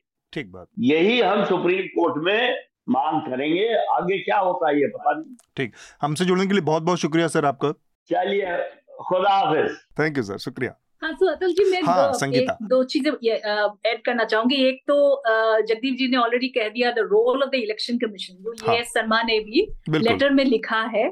और ये एक बार आप मतलब सरप्राइज़ का मतलब का बात है कि अगर इलेक्शन कमीशन इस पे कुछ कर नहीं रहे। हम्म। मतलब इनके पावर है। करने के लिए। तो ये एक चीज़ है। और दूसरी बात हमें जो स्मिता जी ने कहा वो आंकड़े का मतलब हमें मुझे लगता है ये देखना बहुत ज़रूरी है कि आंकड़े इतना आंकड़े की इतनी ज़रूरत क्यों पड़ रही है? हम्म, मतलब हम्म। मोदी जी जब रैली करते हैं तो ये अपने आंकड़े तो वैसे ही लोगों पे फेंकते हैं। मतलब हम उनका एक रैली का वो आ, हमने बहुत सारा ये पैटर्न नोटिस किया है। लेकिन इस बार इतना कुछ करने का क्या ज़रूरत है? तो ये अगर थोड़ा सा अगर आप उस पर नज़र रखें तो उसमें दिखता है कि जो रूरल डिस्ट्रेस बहुत है जो हमारे मीडिया वगैरह में भी इतना नहीं आ रहा है हम्म। गाँव वगैरह में लोगों का नौकरी गया है पोस्ट कोविड इन्फ्लेशन जो है चीज़ों की दाम बढ़ रही है तो उसमें जो एक ये सब मिलके 2024 मुझे नहीं लगता है कि बीजेपी के लिए इतना आसान है। तो अगर ये जो गुनगान अगर गाना तो इसलिए बहुत ज़रूरी है। और गुनगान आप कैसे गाएँगे? अब आंकड़े बोलेंगे बहुत बड़े बड़े नंबर आप बोल देंगे। कि इतने सारे लोगों को मदद हुआ है। आप ही को अगर ये नंबर फेंका जाए तो आप ये सोचेंगे कि शायद शायद मुझे ही नहीं मिला हम्म, लेकिन हम्म, बाकी हम्म। सभी को मिला। तो ये जो असर जो है और एक शॉक वैल्यू जो है और उसमें मुझे लगता है ये आ, खेलने की कोशिश है। ठीक बात। शेखर विकास आप लोगों को जो, को जोड़ना है काफ़ी सारी बातें हुई हैं इसमें। आ, फिर मेरा इसमें एक और आ, पहलू है वो है कि जो अदालतों का अल्टीमेटली हमारी एक होप है कि ये मामला जैसा कि छोकर साहब ने कहा कि वो जाएँगे इसको लेकर पिटिशन दाखिल करेंगे सुप्रीम कोर्ट में। आ, क्योंकि वो संवैधानिकता का भी प्रश्न है तो सुप्रीम कोर्ट उस पर सुनवाई करके कोई गाइडलाइन दे सकता है। समस्या ये है कि आ, कई बार हमने देखा है कई मामलों में कि बहुत ज़्यादा नेशनल इंटरेस्ट के जो राष्ट्रहित के मुद्दे हैं आप इलेक्टोरल बॉन्ड की बात कर लीजिए, आप 370 की बात कर लीजिए, या इस तरह की बहुत सारे इशू समय समय पर सामने आए, लेकिन उसको प्रायोरिटी पे रख कर उस तरह से निपटाने की जो बात होती जो जो क्षमता है या कहें कि एक भावना होती है, वो चीज़ सुप्रीम कोर्ट में भी नज़र नहीं आती है। इलेक्टोरल बॉन्ड जैसा ही मसला कितने सालों से पड़ा है और आप देखिए कि एक पूरी तरह से ओपैक सिस्टम बन गया है, जिसमें हमारे पास सिर्फ़ एक डाटा सामने आ रहा है। वही बताने के लिए काफ़ी है कि एक पार्टी को सिंगल पार्टी जो कि रूलिंग पार्टी है, उसके फेवर में इतनी बुरी तरह से वो सिस्टम टिल्टेड है कि उसको नब्बे और पंचानवे परसेंट तक जा रहा है सारा का सारा इलेक्टोरल बॉन्ड का पैसा। पाँच परसेंट में देश की बाकी पार्टियाँ निपट जा रही हैं। इसके बावजूद सिस्टम उस तरह से, उस उस गंभीरता से या तत्परता से काम नहीं करता, कोर्ट सुनवाई नहीं कर रहा है। तो इस मामले में जिसमें एक बहुत बड़ा खतरा है। हम कैसे उम्मीद करें कि सुप्रीम कोर्ट में भी जाने के बाद कोई बहुत जल्दी सुनवाई हो जाएगी या बहुत जल्दी कोई रूलिंग आ जाएगी? संगीता स्मिता शेखर आप सब लोगों की राय में जानना चाह रहा हूँ देखिए अतुल मेरा जो एक्सपीरियंस है फ्रॉम बीसीसीआई केस जो स्पॉट हम्म। फिक्सिंग का शुरू हुआ था 2014 में 2016 में आपने देखा था अनुराग ठाकुर जो बीसीसीआई के प्रेसिडेंट थे सैक हुए उसके बहुत कुछ हुआ changes in fact I covered each and every second inside the Supreme Court I was there और जब हम बेदी साहब की बात करेंगे मैं कई चीज़ें बताऊँगा। हाँ हाँ। ऑलमोस्ट वो भी वहाँ पर रहते थे और हमने बहुत क्लोजली इसको फॉलो किया देखा कोर्ट्स क्या हम्म। कर रहे थे। जस्टिस लोधा रिकमेंडेशन आई तो ऐसा लगता था ओह भगवान की इंटरवेंशन है और अब तो कमाल हो जाएगा अब तो शरद पवार जैसे लोग चले जाएँगे ललित मोदी दूर होगा डालमियाज किनारे होंगे और अब तो कमाल का होने वाला एक हम्म। आकाशवाणी जैसे होगी। लेकिन five years down the line जब एक केसेस ख़त्म हुए और जब जिस तरह से देखते हो तो मुझे लगता है कोर्ट सब कुछ ठीक नहीं कर सकते। जब हम अभी चोकर साहब कह रहे थे spirit of the you know constitution law and the spirit of the game cricket is played by the spirit of it उस स्पिरिट को लेकर जो जितनी भी रिकमेंडेशंस हुई जस्टिस लोधा की बिल्कुल बहुत अच्छी इंटेंशंस थी। लेकिन फाइनली उसको कैसे यूज़ करते हैं पॉलिटिशियंस मुझे याद है जब हम केस से निकलते थे बहुत कुछ लिखते थे। आई वॉज़ वेरी वोकल हमने बहुत से सेक्रीफाइसेस किए उस पूरे में। लेकिन हमें बाहर निकल के कुछ पॉलिटिशियन साहब कुछ तो लेट जेतली साहब कई चीज़ें बताते थे कि ये सब एक आई वॉश है। ये सब कुछ कुछ नहीं होगा it will be back to square one बड़ी हैरानी होती थी कि ये चैलेंज कर रहे हैं Supreme Court chief justice justice but down the line वो सब कुछ स्क्वेयर वन हो गया। वो सही नहीं हुए वो ज़्यादा सही हुए और आज जो सिस्टम है वो पूरा एक्सप्लॉयट कर दिया रूलिंग पार्टी ने। हम्म। तभी तो लोग कहते हैं ना क्या क्वालिफिकेशन है जय शाह या कैसे बनी? ये कोई क्वालिफिकेशन नहीं है। हम्म। The entire case was in a way fought in a way कि वो सब कुछ रूलिंग पार्टी को ही आना था। hmm. आज इनके बाद कोई और रूलिंग पार्टी आएगी suppose they will exploit in the same way तो आज वो जो नॉर्थ ईस्ट को जो इतने वोट्स मिल गए जहाँ क्रिकेट नहीं है ज़ीरो है जहाँ पर वो डेवलप भी नहीं करना चाहते हैं। इनफैक्ट वहाँ के वोट्स को क्योंकि गवर्नमेंट्स कंट्रोल करती है आपके आपने जो एक दो वोट घटाए, उसको कॉम्पनसेट कहीं और से कर लिया, जो ईस्ट की स्ट्रेंथ थी या नॉर्थ की स्ट्रेंथ थी साउथ की थी, वो सब निगेट हो गई। तो इसी तरह से जब आप इलेक्ट्रोल बॉन्ड्स की बात करते हैं, या चोकर साहब ने अभी कहा कि हम कोर्ट जाएँगे तो मेरे को हमेशा से कोर्ट के बारे में ना एक, ऐसा नहीं है कि विश्वास उठ जाता है लेकिन ये लगता है कि वहाँ तो बहुत कुछ मैनुपलेट होता है वो हम्म। व्यक्ति Harish Salve I have great respect उन्होंने बीसीसीआई का केस शुरू किया था। फ़र्स्ट डे ही स्पोक अबाउट बीसीसीआई क्यों ये चेंजेस होने चाहिए? And believe me it was a poetry मुझे लगा कि दुनिया में इनसे अच्छा कोई बोलता नहीं होगा, और इनसे अच्छा जो इन्होंने बोल दिया now this will be the final justice थोड़े दिन बाद पता चलता है वो गवर्नमेंट की साइड हो गए। थोड़े दिन बाद आज की तारीख में हरीश सालवे साहब से जाके कोई कहे सर बीसीसीआई का केस उनको कोई मतलब नहीं कोई मतलब नहीं। मैं वही तो कहा ना and and after a point जब जयशाह साहब को एक्सटेंशन हम्म। मिलना था ये तो पता चला कि जो लोग उस टाइम पे बीसीसीआई के फेवर में लड़ रहे थे उनको एमिकस क्योरे बना दिया गया। हम्म, उन्हीं के थ्रू वो सब चला। मतलब कि ये सब चीज़ें दिखकर लगता विश्वास होता है कि कोर्ट में कितना भी जाइए फाइनली कोर्ट की भी लिमिटेशंस है। ठीक बात। संगीता बहुत सारे मामलों में एक मामला बनकर रह मतलब जाएगा सहमत हूँ लूथरा जी से। मुझे तो ये लगता है अगर ये एक्सेप्ट भी कर, करते हैं पिटिशन सुप्रीम कोर्ट हमारे लिए बड़ी न्यूज़ है। हम्म। मतलब सुनवाई कब होगी कब आगे बढ़ेगा? ये तो बहुत सारे ऐसे केसेस हैं जो मतलब महीनों सालों चल रहे हैं और इसका पता नहीं कब आएगा क्या। बट फाइनली 2024 जो है पास है। तो मुझे लगता है ये पॉलिटिकली ये बात आगे बढ़ेगा। जब मल्लिकार्जुन खड़गे ने वो लेटर जो लिखा उसमें ऑलरेडी इन्होंने वो फोर राउंड कर चुके हैं कि ये एक इलेक्शन मुद्दा बनेंगे। आप देखिए अगर पिछली हिस्ट्री भी हम देखें अलाहाबाद हाईकोर्ट जो इंदिरा गांधी के लिए मतलब ऐसा आया था वो जजमेंट वो फाइनली जाके सुप्रीम कोर्ट में खारिज हो गया था। लेकिन तब उस ये जजमेंट बहुत मदद किया जो जेपी मूवमेंट और एंटी इमरजेंसी मूवमेंट सेटअप करने में खड़ा करने के लिए। तो जिनमें हमारा मोदी जी भी कहते हैं जो गुजरात में हुआ वो उनमें वो भी शामिल थे। So, उसमें तो मुझे लगता है कि ये पॉलिटिकली आगे बढ़ेगा ये बात लेकिन कोर्ट में अगर एक्सेप्ट भी हो जाए तो बहुत बड़ी बात है। हम्म, ठीक है स्मिता कोर्ट से आ, कितनी उम्मीदें की जैसे मैंने कहा कि देखिए कोर्ट से ऐसा नहीं है कि ना उम्मीदगी है लेकिन बहुत उम्मीद है कि कोई एक टाइम फ्रेम के तहत इस तरह के मसलों पर कोर्ट पहला तो इंटरवीन कर दे आ, क्योंकि जहाँ मामले आते हैं executive versus judiciary versus legislature के तो उसके अपने पेचीदे होते हैं उसके अपने कंट्रोल्स होते हैं। दूसरी बात है कि कोर्ट आखिर कौन से टाइम फ्रेम में अगले चुनावों तक अगले कुछ महीनों के अंदर इलेक्शन के अंदर क्या इसको लेकर सही में कोर्ट एक फाइनल जजमेंट दे पाएगी दिशा निर्देश तय कर पाएगी ये इसकी चांसेस बहुत कम नज़र आते हैं मुझे। इलेक्टोरल बॉन्ड्स का मामला जब इतने वक्त से झूल रहा है अब जाकर हमें लग रहा है कि शायद एक फाइनल जो है इसमें हम कुछ आ, एक रूलिंग कम से कम या डायरेक्टिव सुन सके। जो ज़रूरी बात दर्शकों को यहाँ समझना है अतुल कि हम जब ब्यूरोक्रेट्स की बात करते हैं आप अगर नौकरशाही को करप्ट कर रहे हैं या कंट्रोल कर रहे हैं तो इससे लोकतांत्रिक व्यवस्था में जो हमारी संस्थाएँ हैं जिनके बलबूते पर लोकतंत्र मज़बूत होता है, उन पर सवालिया निशान लगते हैं। आज इस सरकार के तहत देखिए, राजस्थान में चुनावों की धमक नहीं आई कि ईडी के रेट्स वहाँ पर शुरू हो गए।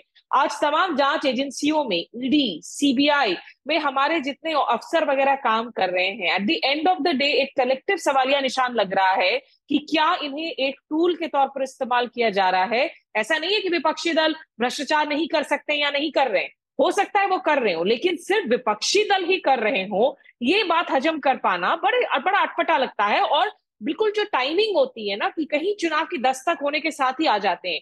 तो ये भी at the end of the day bureaucratic behaviour है। हम्म। और अगर आप एक सरकारी स्कीम को बाबुओं को कह रहे हैं कि आप लोगों तक पहुँचाए क्या वो बाबू जाकर उन लोगों को कहेगा कि इस स्कीम में ए और बी आपके लिए अच्छी बातें हैं लेकिन सी और डी खराब बातें हैं? ये तो नहीं होने वाला ना। बिल्कुल। वो नौकरशाही के जो नुमाइंदे हैं जो लोग हैं एम्प्लॉयज़ हैं वो जाकर लोगों को यही कहेंगे कि ए टू जी इसमें सारी बातें ही अच्छी हैं। ये जो जवाबदेही है किसी सरकारी योजना को लेकर प्लान को लेकर उस जवाबदेही का तब क्या होगा? मुझे लगता है लोगों को ये समझना बहुत ज़रूरी है कि आपको आप सरकारें तो तमाम योजनाएँ बना सकती हैं लेकिन उन योजनाओं के गुड बैड अगली पर अगर सवाल नहीं होते हैं बल्कि उनको बिल्कुल शानदार आप दे रहे हैं आपका जो बंगाल में हम खाते हैं ना मोटा उसना चावल हाँ। वो आपकी योजना है और आपने लोगों को जाकर कह दिया है कि हमने आपको बासमती चावल की बिरयानी बनाकर परोसी है हम्म।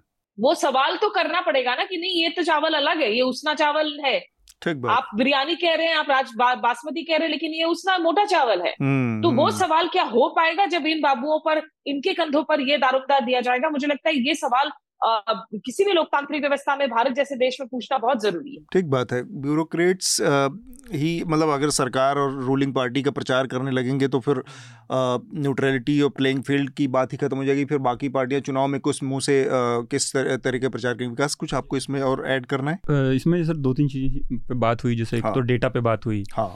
और इसमें तो मैं एक चीज़ देख रहा था इसमें लेटर में जो कहा गया कि हमें दो दशमलव छः नौ लाख मतलब करीब तीन लाख जो देश की सारी पंचायतें वो कवर पंचायतों को हाँ। हाँ तो सारे ज़िले जितने सात सौ कुछ ज़िले सारे जिलों पैंसठ जिलों की दो दो दशमलव छः नौ लाख पंचायतें हम्म, जितनी भी हम्म। हैं।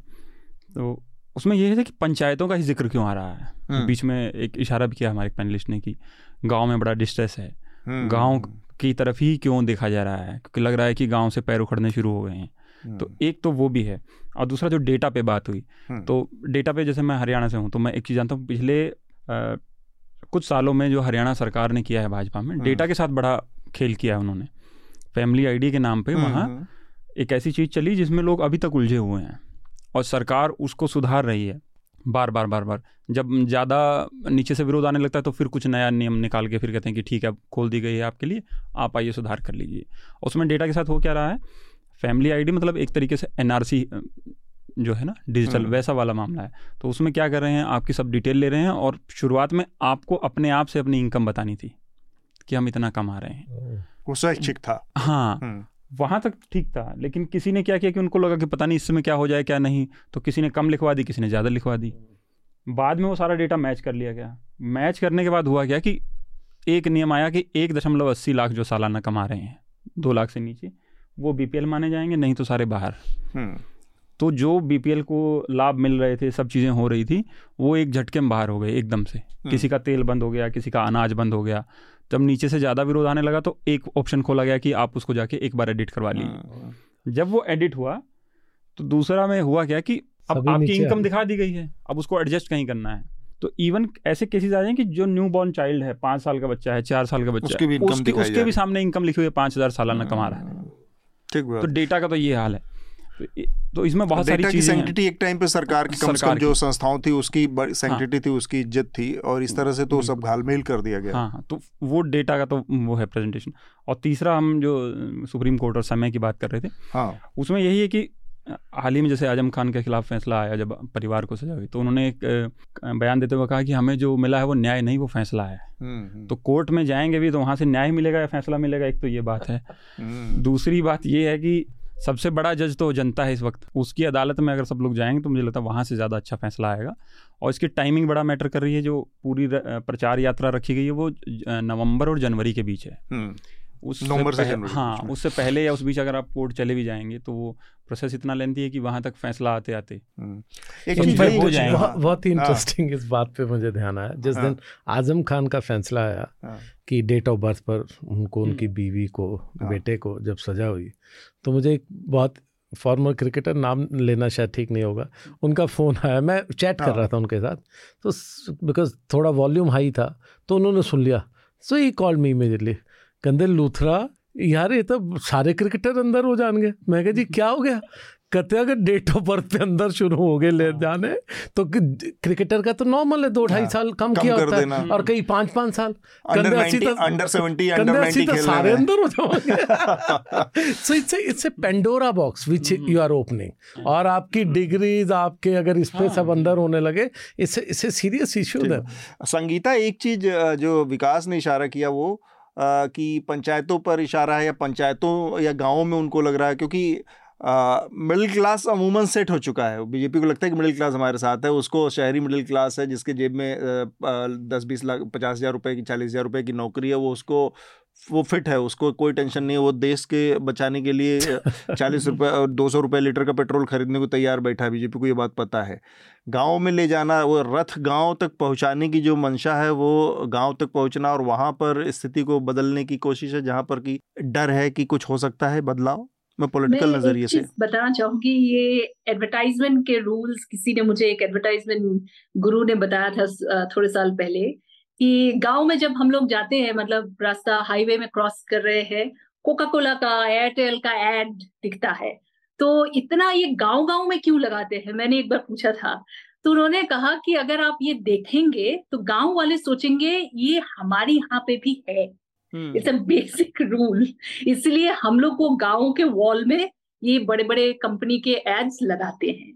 तो मुझे लगता है इससे एक सीख मिलती है कि गाँव में अगर आप बड़े रथ लेके बड़ा अफसर जो है मतलब डीएम वगैरह और ये ज्वाइंट सेक्रेटरी डायरेक्टर की बात हो रही है तो बड़े लेवल के जो अफसर अगर रथ चला के पहुँचे वहाँ और ये कहते हैं कि मोदी जी ने ये ये किया है ये सरकार ने ये किया है आपको नहीं मिली? अच्छा आपका ये जो है डेटा आपके कोलीग जो बता रहे हैं यही वाली होगी।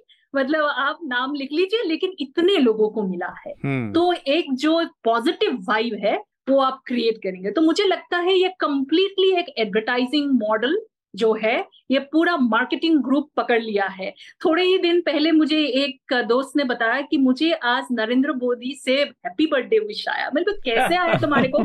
बोल रहे मैं बहुत साल पहले मतलब जब शुरुआत में 2024 में वो महिला नॉर्थ ईस्ट से आती है तो नॉर्थ ईस्ट के महिलाओं को वो चाय के चर्चा में बुलाए थे। 2014 तो वहाँ पे उन्होंने फॉर्म फिलअप किया और वो fill up form fill up के टाइम पे उन्होंने डेट ऑफ़ बर्थ दी। तो हर साल मोदी जी से उनको बर्थडे विश नाम लगा के आते हैं। क्या बात तो है? अगर ये ये ये उस लेवल तक है मतलब तो इसलिए मुझे लगता है कि अगर आप प्राइम मिनिस्टर आपको हैप्पी बर्थडे विश कर रहे हैं आप तो मतलब सोचिए कहा। हाँ, तो ये गाँव में भी वही वाला मुझे लगता है कि बिलीव इट और नॉट ये तो कहीं और हो रहा है आपके नहीं आ रहे हैं अभी देंगे आपको आप वोट दीजिए। अगली बारी मतलब ये जो एक टिपिकल हाँ। वाली लेन है तो मुझे लगता है ये मार्केटिंग के तो ये नया नारा होगा कि अब की अब की बार बीजेपी सरकार और अगली बार आपकी बारी आ जाएगी।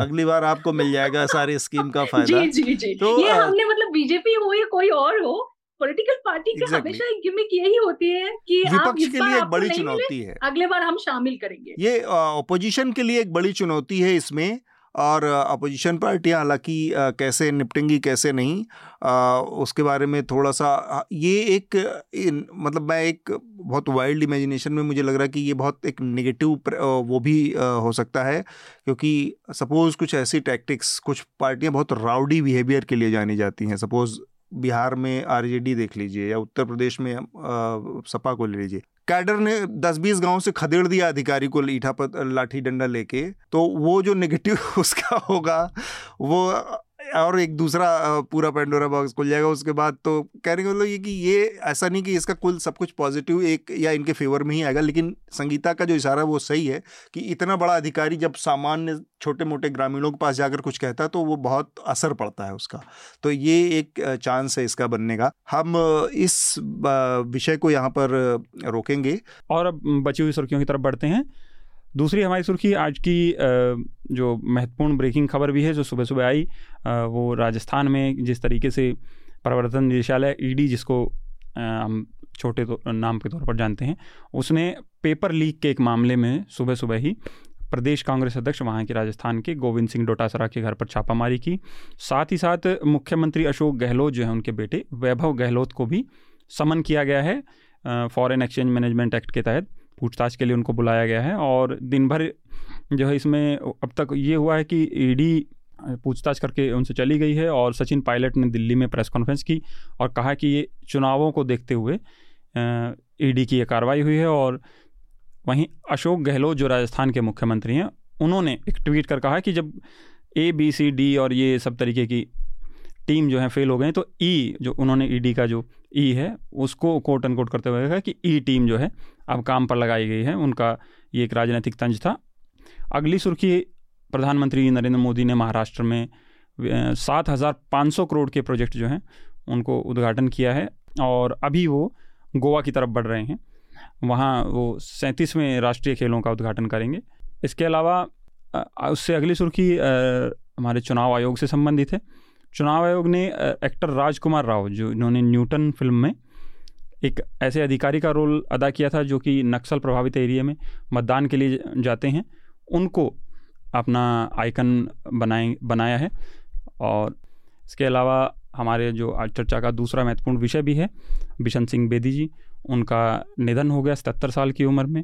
वो भारतीय क्रिकेट के लंबे समय तक कप्तान रहे, बहुत ही बेहतरीन उन्होंने क्रिकेट खेला और अगली सुर्खी हमारी मोहन भागवत राष्ट्रीय स्वयंसेवक संघ प्रमुख जो हैं, उनके बयान से संबंधित है। उन्होंने विजयदशमी यानी दशहरे के दिन नागपुर में संबोधित करते हुए कहा कि जो सांस्कृतिक, मार्क्सवादी और तथाकथित जागरूक लोग हैं, वो देश का सांस्कृतिक माहौल ख़राब कर रहे हैं और इनसे हमें बचने की ज़रूरत है। आगे बढ़ते हैं। अगली सुर्खी छत्तीसगढ़ से है। छत्तीसगढ़ ने, में कांग्रेस ने वादा किया है कि अगर वो दोबारा से चुने, चुनकर सरकार में आते हैं तो वो किसानों का लोन माफ़ करेंगे। और आगे बढ़ते हैं। कांग्रेस अध्यक्ष मल्लिकार्जुन खड़गे ने प्रधानमंत्री नरेंद्र मोदी को जो पत्र लिखा है, उस बारे में है। उन्होंने पत्र में सरकार का जो अधिकारियों को रथ प्रभारी बनाने का फैसला है, उसकी आलोचना करते हुए ये पत्र है। उन्होंने कहा है कि पिछले नौ सालों में जिस तरीके से सरकार अधिकारियों का राजनीतिकरण कर रही है ये ठीक नहीं है और इसको रोका जाना चाहिए। और हमारी आज की आखिरी सुर्खी, आठ नौसेना अधिकारियों को कतर की एक अदालत द्वारा मौत की सज़ा सुनाए जाने से संबंधित है। कतर की अदालत ने इन लोगों के लिए मौत की सज़ा मुकर की है और भारत ने इस पूरे फैसले पर हैरानी जताई है। बता दें कि आपको ये आठ नौसेना के अधिकारी फ़िलहाल कतर में ही, दुबई में ही एक प्राइवेट कंपनी के लिए काम कर रहे थे। ये पूर्व नौसेना अधिकारी हैं, रिटायरमेंट के बाद वहाँ काम कर रहे थे और हिंदुस्तान टाइम्स की एक रिपोर्ट के मुताबिक इन सब पर एस्पिनोज मतलब जासूसी और इन सब चीज़ों के आरोप लगे हैं। हालाँकि भारत का कहना है कि वो इस मामले में फैसले का इंतज़ार कर रहे हैं और कानूनी पक्षों को समझते हुए वो चाहेंगे कि इस फैसले को दोनों देश बातचीत से हल करें, इनको वापसी की, कि वापसी के रास्ते खोले जाएँ। जी।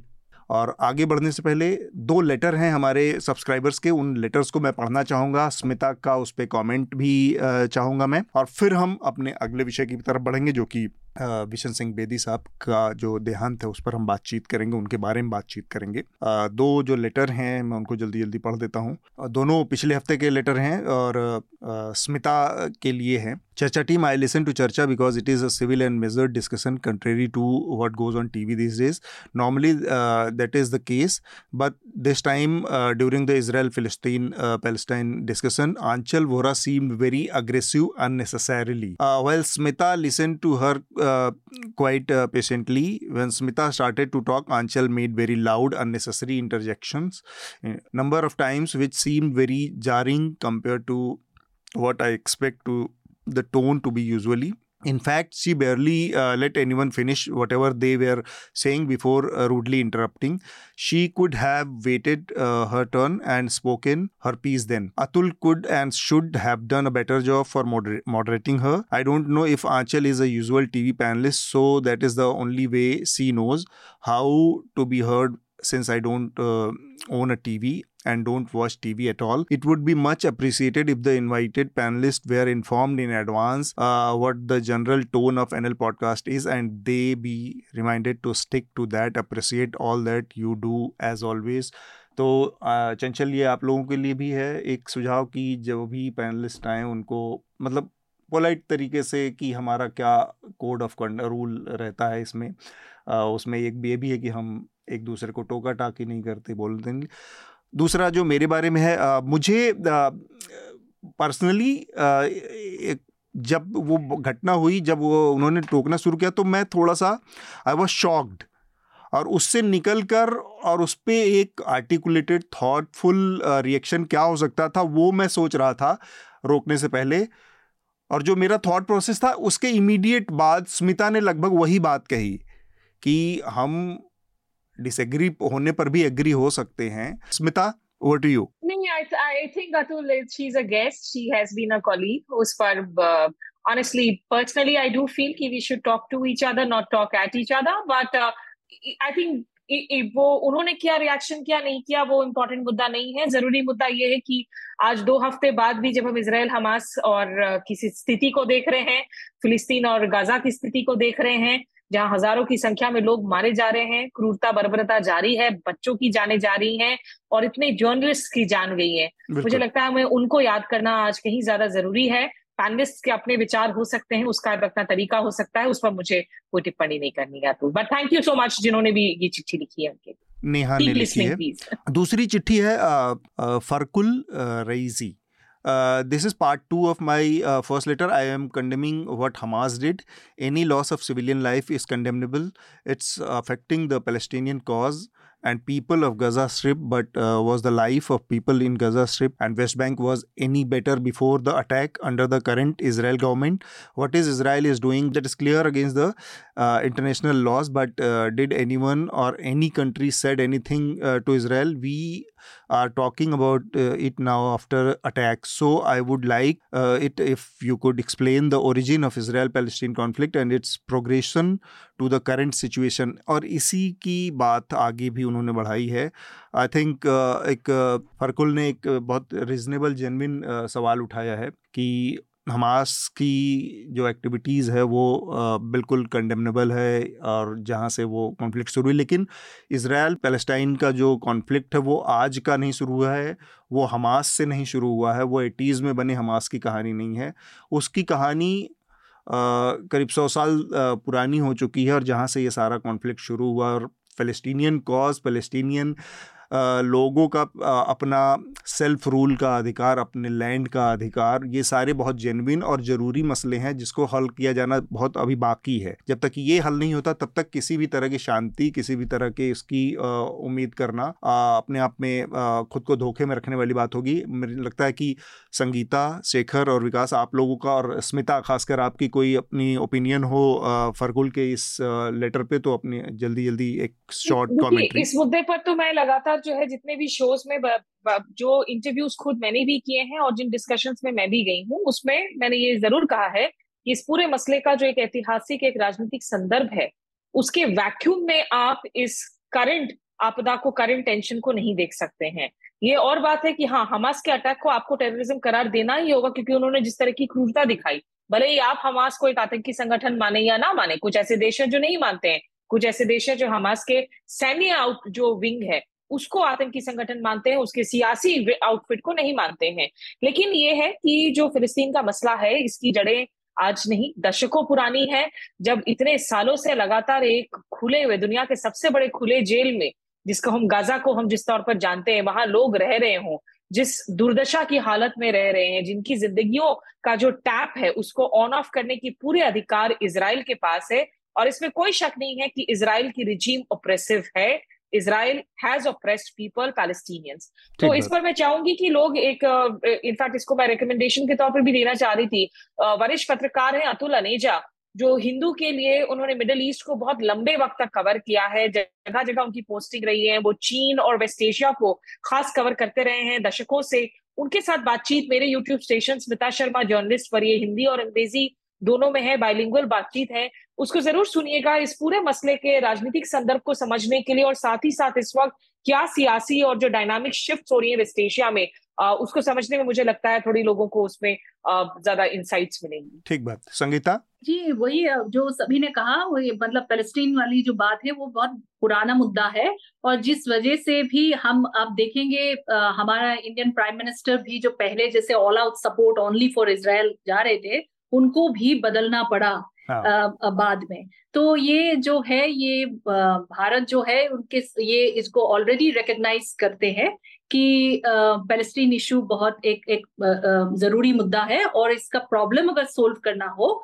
तो ये उनका पैलेस्टीन स्टेट के लिए भी बोलना पड़ेगा। तो मुझे लगता है गवर्नमेंट ऑफ़ इंडिया ने ऑलरेडी टोन सेट कर दिया। पहले जो एक कोर्स करेक्शन भी इन्होंने कर, कर दिया तो इस और किसी कारण की वजह से ही किया है। ठीक बात शेखर? देखिए इंडिया का जो स्टैंड चेंज हुआ जो obviously we are getting closer and closer to Israel लेकिन जो जितना भी शिफ्ट है मुझे लगता है we have also started playing to the gallery आप अच्छे शॉट पे तालियाँ मारते हैं आपको लगता है कि शायद वही शॉट सबसे अच्छा खेला गया था ब्रैडमैन आपको तो शायद मालूम ही नहीं था। सो so, ओवरऑल देखिए, आपको अगर अगर जो अमेरिका को पसंद हो, अगर वही आपको करना है तो फिर आपकी नॉन अलाइन मूवमेंट की बात करें आप कोई भी जो आज तक पॉलिसी थी टू स्टेट पॉलिसी उसके बारे में हम तो बचपन से यही पढ़ते आए पैलेस्तीन का मुद्दा बहुत बड़ा मुद्दा है हाँ। कोई छोटा मुद्दा नहीं है एक बारह मिनट में आप एक से दूसरे कॉर्नर पे नॉर्थ से साउथ की तरफ़ आ जाते हैं बारह मिनट के उसमें आप बीस लाख लोगों को रखना चाहते हैं और उनके उनके ऊपर जुल्म ढाना चाहते हैं हम्म। मतलब कि बड़ी अजीब बात है और और वैसे भी मैं I was reading some article कोई यूएस का कोई न्यूयॉर्क या समवेयर यू नो वो आर्टिकल बहुत इंटरेस्टिंग था मैं नाम भूल गया अगर मुझे रिकमेंडेशन का ध्यान हो तो मैं कोशिश करूँगा अगर लिंक भेज सका। So I was writing I was reading that article उसमें बहुत अच्छा लिखा हुआ था कि लोग he was pro Biden he was pro Democrats तो वो कहता कहता मुझे भी जब मेरे एक बच्चे ने किसी ने आर्ग्यूमेंट किया कि अंकल आप, वो तो ठीक है कि आप इनके प्रो हो, लेकिन ओवरऑल अगर आप देखिए in our history only John F Kennedy and Mister Trump जिसको आप डिसलाइक करते हैं on current they are the only ones जिन पे कोई वॉर क्राइम्स नहीं है। Rest all the presidents have war crimes तो उस तरह से देखो तो हम भी we are playing to the gallery हमें ये सूट करता है आजकल नहीं कर पाएगा। हमारे नौ लाख लोग जो मिडल ईस्ट में हैं हम किसको प्लीज़ करना चाह रहे हैं? कल को अगर अगर पूरा गल्फ हमारे अगेंस्ट होता है जो हमारे नेबर्स तो अभी ऑलरेडी इंडिया के अगेंस्ट है। सभी के सभी अब मॉलदीव्स भी कहते हैं नब्बे पचास जितने भी आपके लोग हैं छोड़ जाए। पता नहीं I don't know what is happening but overall it it is a pity it is such a sad scene to witness के आपके वहाँ के लोगों को कैसे मारा जा रहा है। अगर हॉस्पिटल्स पे भी बॉम्बिंग हो रही है hmm. अगर वहाँ पर कोई भी सेफ़ नहीं है। अल जजीरा के एक रीजनेबल एक्शन की भी हाँ, बात होती है कि एक्शन का रिएक्शन भी है एक एडिटर रो रहा था जो उसकी फैमिली को टारगेट जो कि सेफ़ जोन में थे. What is happening there Vikas कुछ आपको इसमें ऐड करना है? जी जी हम्म। जो सवाल है हमारे साथी का वो है if you could explain the origin of Israel Palestine conflict वो चाह रहे हैं इस मुद्दे की शुरुआत कहाँ से हुई वो सब पता करना है ठीक है? तो जैसा कि स्मिता जी ने रिकमेंड किया तो वो तो आप ताज़ा हालात और राजनीतिक हालात समझ सकते हैं। लेकिन अगर आपको सीरियसली ओरिजिन समझना है तो मुझे लगता है हम चर्चा में तो समझा नहीं पाएँगे लंबा। तो उसका एक यूट्यूब पे वीडियो उपलब्ध है उसको आप पूरे सब्जेक्टिव तरीके से ये पूरा हम्म, मुद्दा है उसमें। विकास दिव्य कीर्ति का वीडियो है चार घंटे पचपन मिनट से कुछ ज़्यादा का है। अच्छा। और उसमें पूरा इशू है पाँच छः हज़ार साल पहले से शुरुआत का। हम्म, हम्म, कैसे वो पूरा मुद्दा शुरू हुआ? पहले कैसे ये जो है यहूदियों और क्रिश्चियन का मुद्दा था और फिर ये अवधि और मुसलमानों का, का आपस में अब जो है कॉन्फ्लिक्ट हो रहा है। तो वो वीडियो है वो रिकमेंडेशन में आपको मिल जाएगी। वहाँ आप इसको पूरे मुद्दे को समझ सकते हैं। तो ये तो हमारे दो लेटर हुए। हमारा आखिरी जो आज का विषय है वो है बिशन सिंह बेदी साहब का जाना हमारे बीच से। खेलों को लेकर जो आइकन चुनने की बात आती है तो अक्सर ये एक हमारे यहाँ हीरो वर्शिप वाली जो परंपरा है, उसमें कि कोई बहुत बढ़िया काम कर रहा एक्टर है या कोई बहुत बढ़िया सिंगर है। अपने फ़न का एक माहिर होना और उसको हीरो बनाना एक बहुत लिमिटेड सोच का वो है मेरा, मेरी समझ से। कोई अगर अगर वास्तव में आइकन है, वास्तव में कोई हीरो है तो वो उस उस किरदार का, उस कैरेक्टर का परीक्षा है या उसका जो कसौटी होती है, वो ये इससे तय होती है कि जिस फन में वो माहिर था, उससे निकल कर ज़िंदगी के बाकी हिस्सों में उसने क्या क्या किया किस तरह से अपने किरदार को स्टैब्लिश किया, रखा, उस कैरेक्टर को स्थापित किया, इस लिहाज से देखा जाए तो बिशन सिंह बेदी उतने बड़े स्टार, सेलिब्रिटी दर्जा नहीं रखते थे लेकिन उन्होंने जो किया अलग अलग मौक़ों पर जिस तरह का रुख दिखाया जिस तरह के स्टैंड लिए जिस तरह की रीढ़ दिखाई ऐसा बहुत रेयर बहुत कम मतलब मैं कहूँ कि एक्सपर्ट्स जो हैं खेल के खेलों के फ़िल्मों के संगीत के म्यूज़िक के आर्ट के तमाम उसमें कहीं भी भी चले जाएँ ऐसे लोग बहुत कम होते हैं। और आ, बहुत ताज़ा ताज़ा जो बात मैं कहूँ उनके बारे में कि किस तरह से उन्होंने दिल्ली में आ, एक फिरोज शाह कोटला स्टेडियम हुआ करता था और वहाँ पर उसका नाम एक पॉलिटिशियन के नाम पर कर दिया गया, अरुण जेटली के नाम पर कर दिया गया और इस पूरे शहर का एक बहुत बड़ा नाम जो विशन सिंह बेदी था, जो कि जिसने इस पर स्टैंड लिया अकेले कि मैं इस स्टेडियम में नहीं जा सकता, मुझे नहीं मालूम कि अरुण जेटली ने क्रिकेट को क्या दिया है राजनीति के अलावा। शायद एक बार वो डी सी के अध्यक्ष बन गए थे बीच में कुछ नहीं अध्यक्ष नहीं बने थे वही वाज स्पोर्ट्स सेक्रेटरी सेक्रेटरी थे। यही उनका योगदान दिल्ली के क्रिकेट में है और एक शख्स जिसके ऊपर ये जिसके तो कंधों पर ये दारोमदार है जिसके ऊपर ये तमगा है कि उसने क्रिकेट को कम से कम उस दौर में नॉर्थ इंडिया के का खेल बनाया जिस टाइम पे बेंगलोर और बम्बई का पूरा एक छत्र एक तरह से राज हुआ करता था। तब बिशन सिंह बेदी उस दौर के स्टार खिलाड़ी थे और वहाँ से। और कई सारी बड़ी जीतें जो कि ओवरसीज़ जीते भी थी और इंडिया के अंदर की भी जीती थी सिक्सटी और सेवेंटीज़ के बीच की। और हमारी पैदाइश के साल तक तो उन्होंने रिटायरमेंट ले लिया था तो उनके खेल के बारे में मैं क्या ही बता सकता हूँ। उनके फैसले उनकी बातचीत उनसे एक दो जो हमारे इंटरेक्शन है उस बातचीत में उस साफ़ गोई उस खुलेपन और वो आ, आ, जो कहते हैं स्ट्रेट स्ट्रेट फॉरवर्डनेस जो थी किसी भी आदमी के लिए अगर उन उन चीज़ों को वैल्यू करता है तो शायद बिशन सिंह बेदी उसके सबसे बड़े आइकन बन सकते हैं। शेखर सबसे पहले आपसे मैं उनके बारे में जानना चाहूँगा, और फिर स्मिता, संगीता, विकास, आप सब लोगों से। देखिए, बेदी पाजी, मुझे नहीं लगता ऐसी कोई शख्सियत मैंने अपनी लाइफ टाइम में देखी।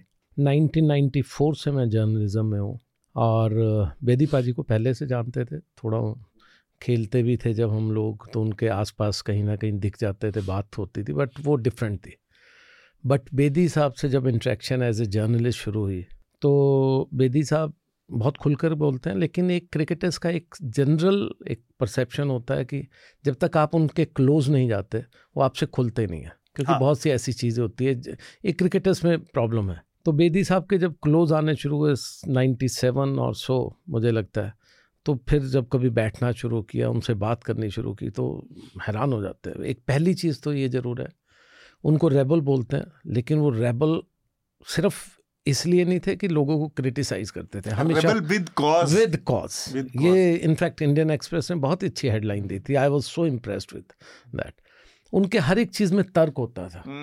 Last hmm. अगर मैं शुरू करूँ बात तो मेरी बहुत लंबी बात हुई थी एक बार ऑन मुथैया मुरलीधरन जब उनको जेवलियन थ्रोअर बोला था।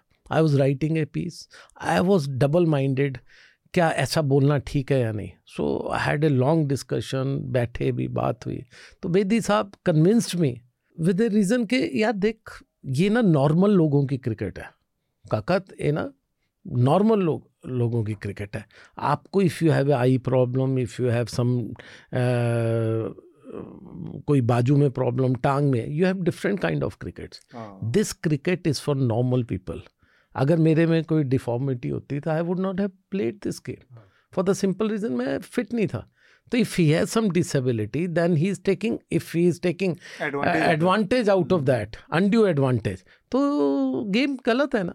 you are not playing against the cricketers with disability और ये इस तरह की so at the end of it I also truly started believing that he was a javelin thrower you know to all with all respect to Muralidharan I have covered him a lot मैंने बहुत बात की है interviews किए but I started believing that what Bedi paaji said was completely true number one. Number two इनकी जो respect थी ना इनकी रिस्पेक्ट कोई लिख नहीं सकता।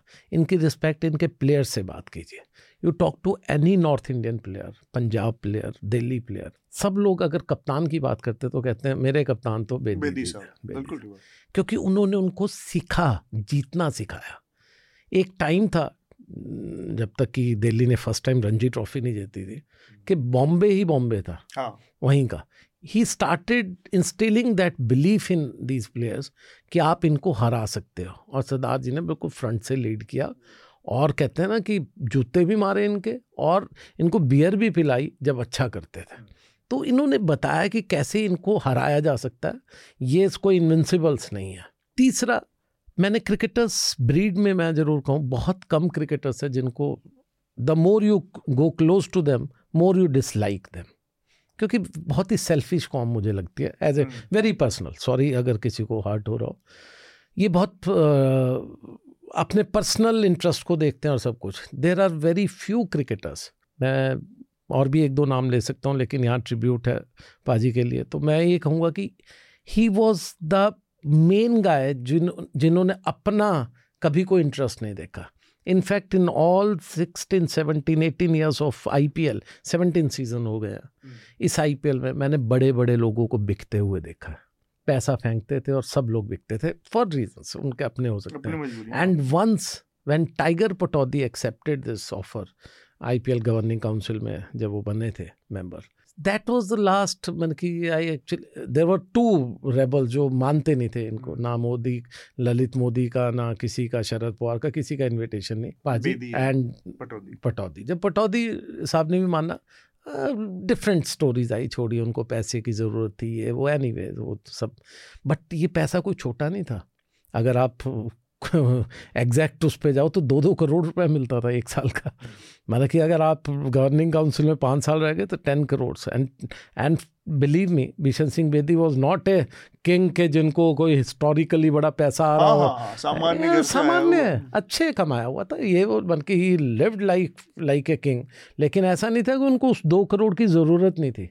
एंड आई स्टिल रिमेंबर मैंने पाजी को एक दिन कभी हम बैठे हुए थे, हम एंड मैंने कहा, पाजी, आपको भी तो हुआ, खुद खुद किन्ना पहले? मैं कहता हूँ, ओ छड़ना सारे ही बिक जाएँगे तो मैं किधर रहूँगा? कि दैट काइंड ऑफ़ एटीट्यूड उन्होंने कभी कॉम्प्रोमाइज नहीं किया be it a cricket be it on the personal ground be it even fighting with late Arun Jaitley sahab. Arun Jaitley sahab had a great regard for paaji believe me मैं कि I am not a great fan of Jaitley sahab. And I still believe जो बेदी साहब ने किया, बिल्कुल ठीक कि मेरा नाम हटा दीजिए यहाँ से। I don't to be seen there in the stadium where Arun Jaitley stadium हो। But Arun Jaitley never had any bad words for Bishan Singh Bedi उन्होंने हमेशा बड़ी इज़्ज़त से बुलाया सब कुछ। उन्होंने क्या कुछ ऑफ़र नहीं किया उनको। आप CIC के चेयरमैन बनिए, आप ये कीजिए।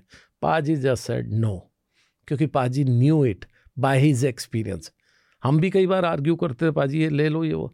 वो कहते थे, यार, पॉलिटिशियंस की बात है, क्या देंगे? आपको ये तो खरीदना चाहते हैं, ये आपको झुकाना चाहते हैं। आपने एक बार पकड़ लिया इनके हाथ से कोई टुकड़ा, उसके बाद तो आप उसी कैटेगरी में आ गए ना जिसमें बाकी थे। He fought till the very end in fact few months back जब उनका स्ट्रोक हुआ, उसका मेमोरी लॉस हुआ, बात करना मुश्किल हो गया। Till that time he fought और हर तरह से अच्छे से मैं कहूँगा कि अगर अगर लाइफ में कभी किसी के बारे में बुक लिखने का मूड हुआ मैं तो बहुत प्रोलिफिक राइटर नहीं हूँ। लेकिन मैं अपने एक्सपीरियंसेस स्पेशली दो experiences of spot spot fixing case in supreme court कैसे सुप्रीम कोर्ट के चीफ जस्टिस ने उनसे पूछा when he was about to turn seventy कुछ महीने रह गए थे and justice T S Thakur chief justice T S Thakur ने ओपन कोर्ट में पूछा, बेदी साहब, आपका सेवेंटी ईयर ऑफ़ जो एज बार हम करने जा रहे हैं recommendation by justice Lodha committee आपका क्या कहना है? And believe me right from day one of spot fixing जब सुनील गावस्कोर को भी चेयरमैन बनाया था for for three four months IPL के, जब वो क्रिकेट को फिर से शारजा और यूएई में ले गए थे, ठीक है? उस दौरान से लेकर लास्ट तक देर वो चांसेस के बिशन सिंह बेदी को केयर टेकर बीसीसीआई का चीफ या कुछ एक बड़ा रोल मिल सकता है। बट ही नेवर मर की उस उस साइड ही नहीं गए। उन्होंने हाथ खड़ा करके बोला no no no no I don't want to have this kind of thing my job my age at my age I should be resting at home I should be contributing in more you know different thing जो लोगों को motivate करो बच्चों के लिए करो। My job is not there for this dirty politics and believe me उस दिन ये डिसाइड हो गया कि ऑल सेवेंटी ईयर्स और उससे ऊपर वाले को जब बार किया गया उस दिन ये डिसाइड हो गया था by his words and he turn seventy he took very nice retirement और अच्छे से अपना गेम खेल रहा था। अलग शख्सियत। इससे बढ़िया तरीके से उनको कोई नहीं याद कर सकता जिस तरह से आज शेखर ने याद किया है। संगीता मैं एक बहुत स्ट्रेंज इंडियन हूँ जो क्रिकेट में रुचि नहीं रखती hmm. लेकिन इसका मतलब ये नहीं कि हमने विशन सिंह बेदी के नाम नहीं सुने क्योंकि अगर क्रिकेट में मतलब रुचि नहीं रखने के बावजूद भी उनके नाम सुने हैं तो आप मतलब मुझे लगता है कि has you know I mean like वो रीच जो उनके थे। uh, मैं एक चीज़ कहना चाहूँगी कि uh, जब मैं उनके जो ट्रिब्यूट्स पढ़ रही थी आम जनता के कुछ बहुत सारे ट्रिब्यूट्स न्यूज़पेपर ने कवर किया है। तो उससे एक you know it comes across कि वो कितना मतलब एक अच्छा इंसान भी थे। जो लुथरा जी कह रहे हैं इस, इसको भी। एक somebody just remembered कि वो बैंक में कहीं कनाट प्लेस में खड़े थे और लाइन पे खड़े थे तो पीछे उनके आके बिशन सिंह वेदी खड़े हो गए। तो उन्होंने रिकग्नाइज किया वो सीनियर थे वो और क्रिकेट पे रुचि रखते हैं। तो उन्होंने उनको बोला, नहीं सर, आप आगे जाइए। तो बोला, आप तो मेरे से पहले पहुँचे हैं। तो आप आप मैं मैं आपके बाद खड़ा हूँ। ही काइंड ऑफ़ थिंग्स बहुत सारे ऐसे मेमोरीज लोगों के आम लोगों के उस दिन देखने को मिला पढ़ने को मिला। तो मुझे लगता है कि वो एक, एक कैसे एक अच्छा इंसान भी थे जो लूथरा जी उनको पर्सनली जानते थे और वो वही सामने रखा। तो मुझे लगता है I would like to remember him as not just as a great cricketer that India had but also is a great human being आजकल अच्छा ह्यूमन बींग बहुत ढूंढना पड़ता है। Yes, तो मुझे लगता है उस हिसाब से कि I would like to remember him that way Smita? I agree with Sangeeta पता है जो जो लोग अच्छे अदाकारा होते हैं अच्छे फनकार होते हैं और अपने फन के साथ साथ बड़ी बात है कि अच्छे इंसान होते हैं जो। अपने पीछे एक ऐसी विरासत छोड़ जाते हैं जहाँ लोग सिर्फ़ इसलिए याद नहीं रखते कि उन्होंने इतनी सेंचुरीज बनाई या इतने विकेट्स लिए? बल्कि उन्होंने किस किस के लिए क्या कुछ किया? और ऐसी काफ़ी सारी चीज़ें की जिसे वो खुद भी याद नहीं रखना चाहते ना उसका ज़िक्र करते हैं। तो एक तो खेल की उनकी परफॉर्मेंस की तरफ़ से भले ही वो आप दिल्ली की टीम की कप्तानी कर रहे हो पंजाब की टीम की आप रिवाइवल कर रहे हो कोचिंग के तौर पर। और दूसरी बात है कि इंसान के तौर पर आ, मुझे लगता है जो उनकी खूबसूरत ऑबिचुअरी जो मैंने पढ़ी है इंतखाब आलम ने जो पाकिस्तानी खिलाड़ी थे सारे समय जब उनकी दोस्ती शुरू हुई और इंडियन एक्सप्रेस में जो उन्होंने आर्टिकल लिखा बिशन सिंह बेदी को याद करते हुए एक इंडियन और एक पाकिस्तानी क्रिकेटर जो पंजाबी ज़ुबान पर बॉन्ड करते हैं हाँ। ब्रिटेन में एक विदेशी सॉइल पर और ये दोस्ती इतने दशकों तक चलती है पिछले साल की करतारपुर कॉरिडोर में मुलाकात की फ़ोटो का भी उन्होंने जो है ज़िक्र किया उसको भी पब्लिश किया। तो वो मुझे अच्छा लगता है कि जब एक इंसान को आप उसके टैलेंट और हुनर के साथ साथ what does he stand for what did he stood for उनकी लेगेसी को हम उस तरीके से याद करें। ठीक बात। जाने से पहले हाँ. एक चीज़ स्मिता ज़रूर सुनना आप भी। आप पॉलिटिक्स कवर करते हैं। And this government talks about nationalism about your character about everything मुझे लगता है अगर कोई ट्रूली अब तो नहीं रहे बेदी साहब। लेकिन अगर कोई ट्रूली कोई हाईएस्ट अवार्ड चाहे भारत रत्न हो या कुछ भी अब तो सचिन जी को मिल चुका है। तो ऐसा नहीं कि बार्ड है किसी प्लेयर से। अगर during nineteen seventies mid seventies में आपको याद होगा कैरी पैकर शुरू हुआ। हम्म। और ये पाजी ने खुद से अपने से मुझे सुनाई हुई है बात और सभी को मालूम है काफ़ी क्रिकेट फ्रेटर्निटी में। तो उस वक्त पे इंडिया में भी ग्रेट्स थे। Bishan Singh Bedi was the biggest star as a spinner तो वर्ल्ड के और एज ए प्लेयर भी वर्ल्ड के बिगेस्ट स्टार थे। वो उस टाइम पे क्लाइव लॉयड हों विवियन रिचर्ड्स हों ये उनसे भी बड़े स्टार थे। क्योंकि he was a magician Kerry Packer ने इनको सबसे बड़ा ऑफ़र दिया था इन टर्म्स ऑफ़ इंडियंस की मैं बात कर रहा हूँ मुझे बाकियों का नहीं ध्यान और इतना भी नहीं कि किसको क्या मिला था। लेकिन एट ए टाइम जब आपको पीनट्स मिलते थे अगर आपको याद हो 1983 विक्ट्री के बाद भी एक प्लेयर को कितने कुछ रुपए लाखों में भी नहीं हाँ। पंद्रह सौ हज़ार रुपये भी नहीं मिलता था।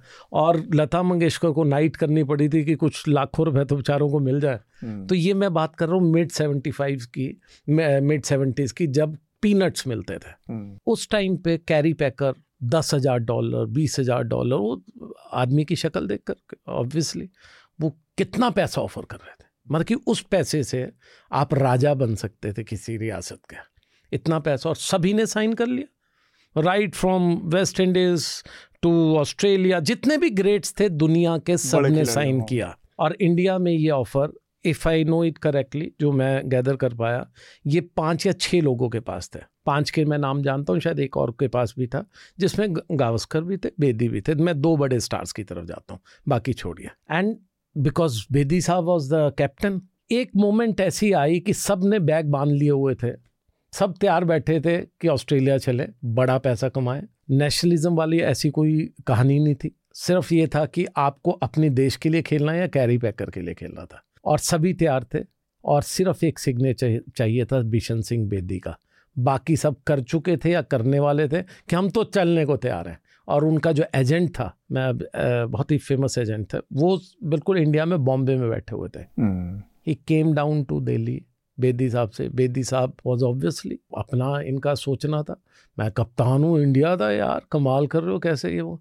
बेदी साहब रिफ्यूज टू साइन क्या बात। और जब साइन इन्होंने रिफ्यूज किया विद इन क्रिकेट फ्रेटर्निटी इनका बहुत सी मुखालिफत हुई। विद इन फैमिली भी कईयों ने बोला आप सोच लो ये पैसा आप अगना तब तो रिटायरमेंट का पता थोड़ी था कि इनको बत्तीस साल में साइड कर देंगे। वो भी एक अलग हाँ, किस्सा है। बत्तीस साल में जब जब एक स्पिनर मैच्योर होता है उस टाइम पे इनको एक पॉलिटिक्स से रिटायर कर दिया गया। बट एनी anyway, तब तो ये नहीं मालूम था कि आप चार साल बाद रिटायर हो जाएँगे।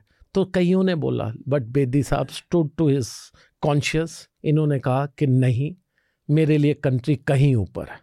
मैं अपने देश का कप्तान हूँ। अगर मैं ही बिट्रे कर गया अगर मैं एज ए प्लेयर होता तब भी सोच सकते थे। सोच सकता था। इन्होंने बिल्कुल क्लियरली बोला लेकिन because I was the leader of the group मैं ये नहीं कर सकता था। And he got calls from almost all the cricketers apart from one जिनको इन्होंने कभी लाइक नहीं किया। अदरवाइज़ सबने कहा पाजी ये क्या उन्होंने he was very clear please go and sign don't look at me मेरा अपना सोच रहा है because I am a leader I am a captain you are free but because seventy one war का भी थोड़ा सा वो एक उन दिनों में एक चलता था इंदिरा जी के टाइम में तो सब लोग घबरा गए कि इसका जो फॉल आउट है इंडिया में कैसा होगा?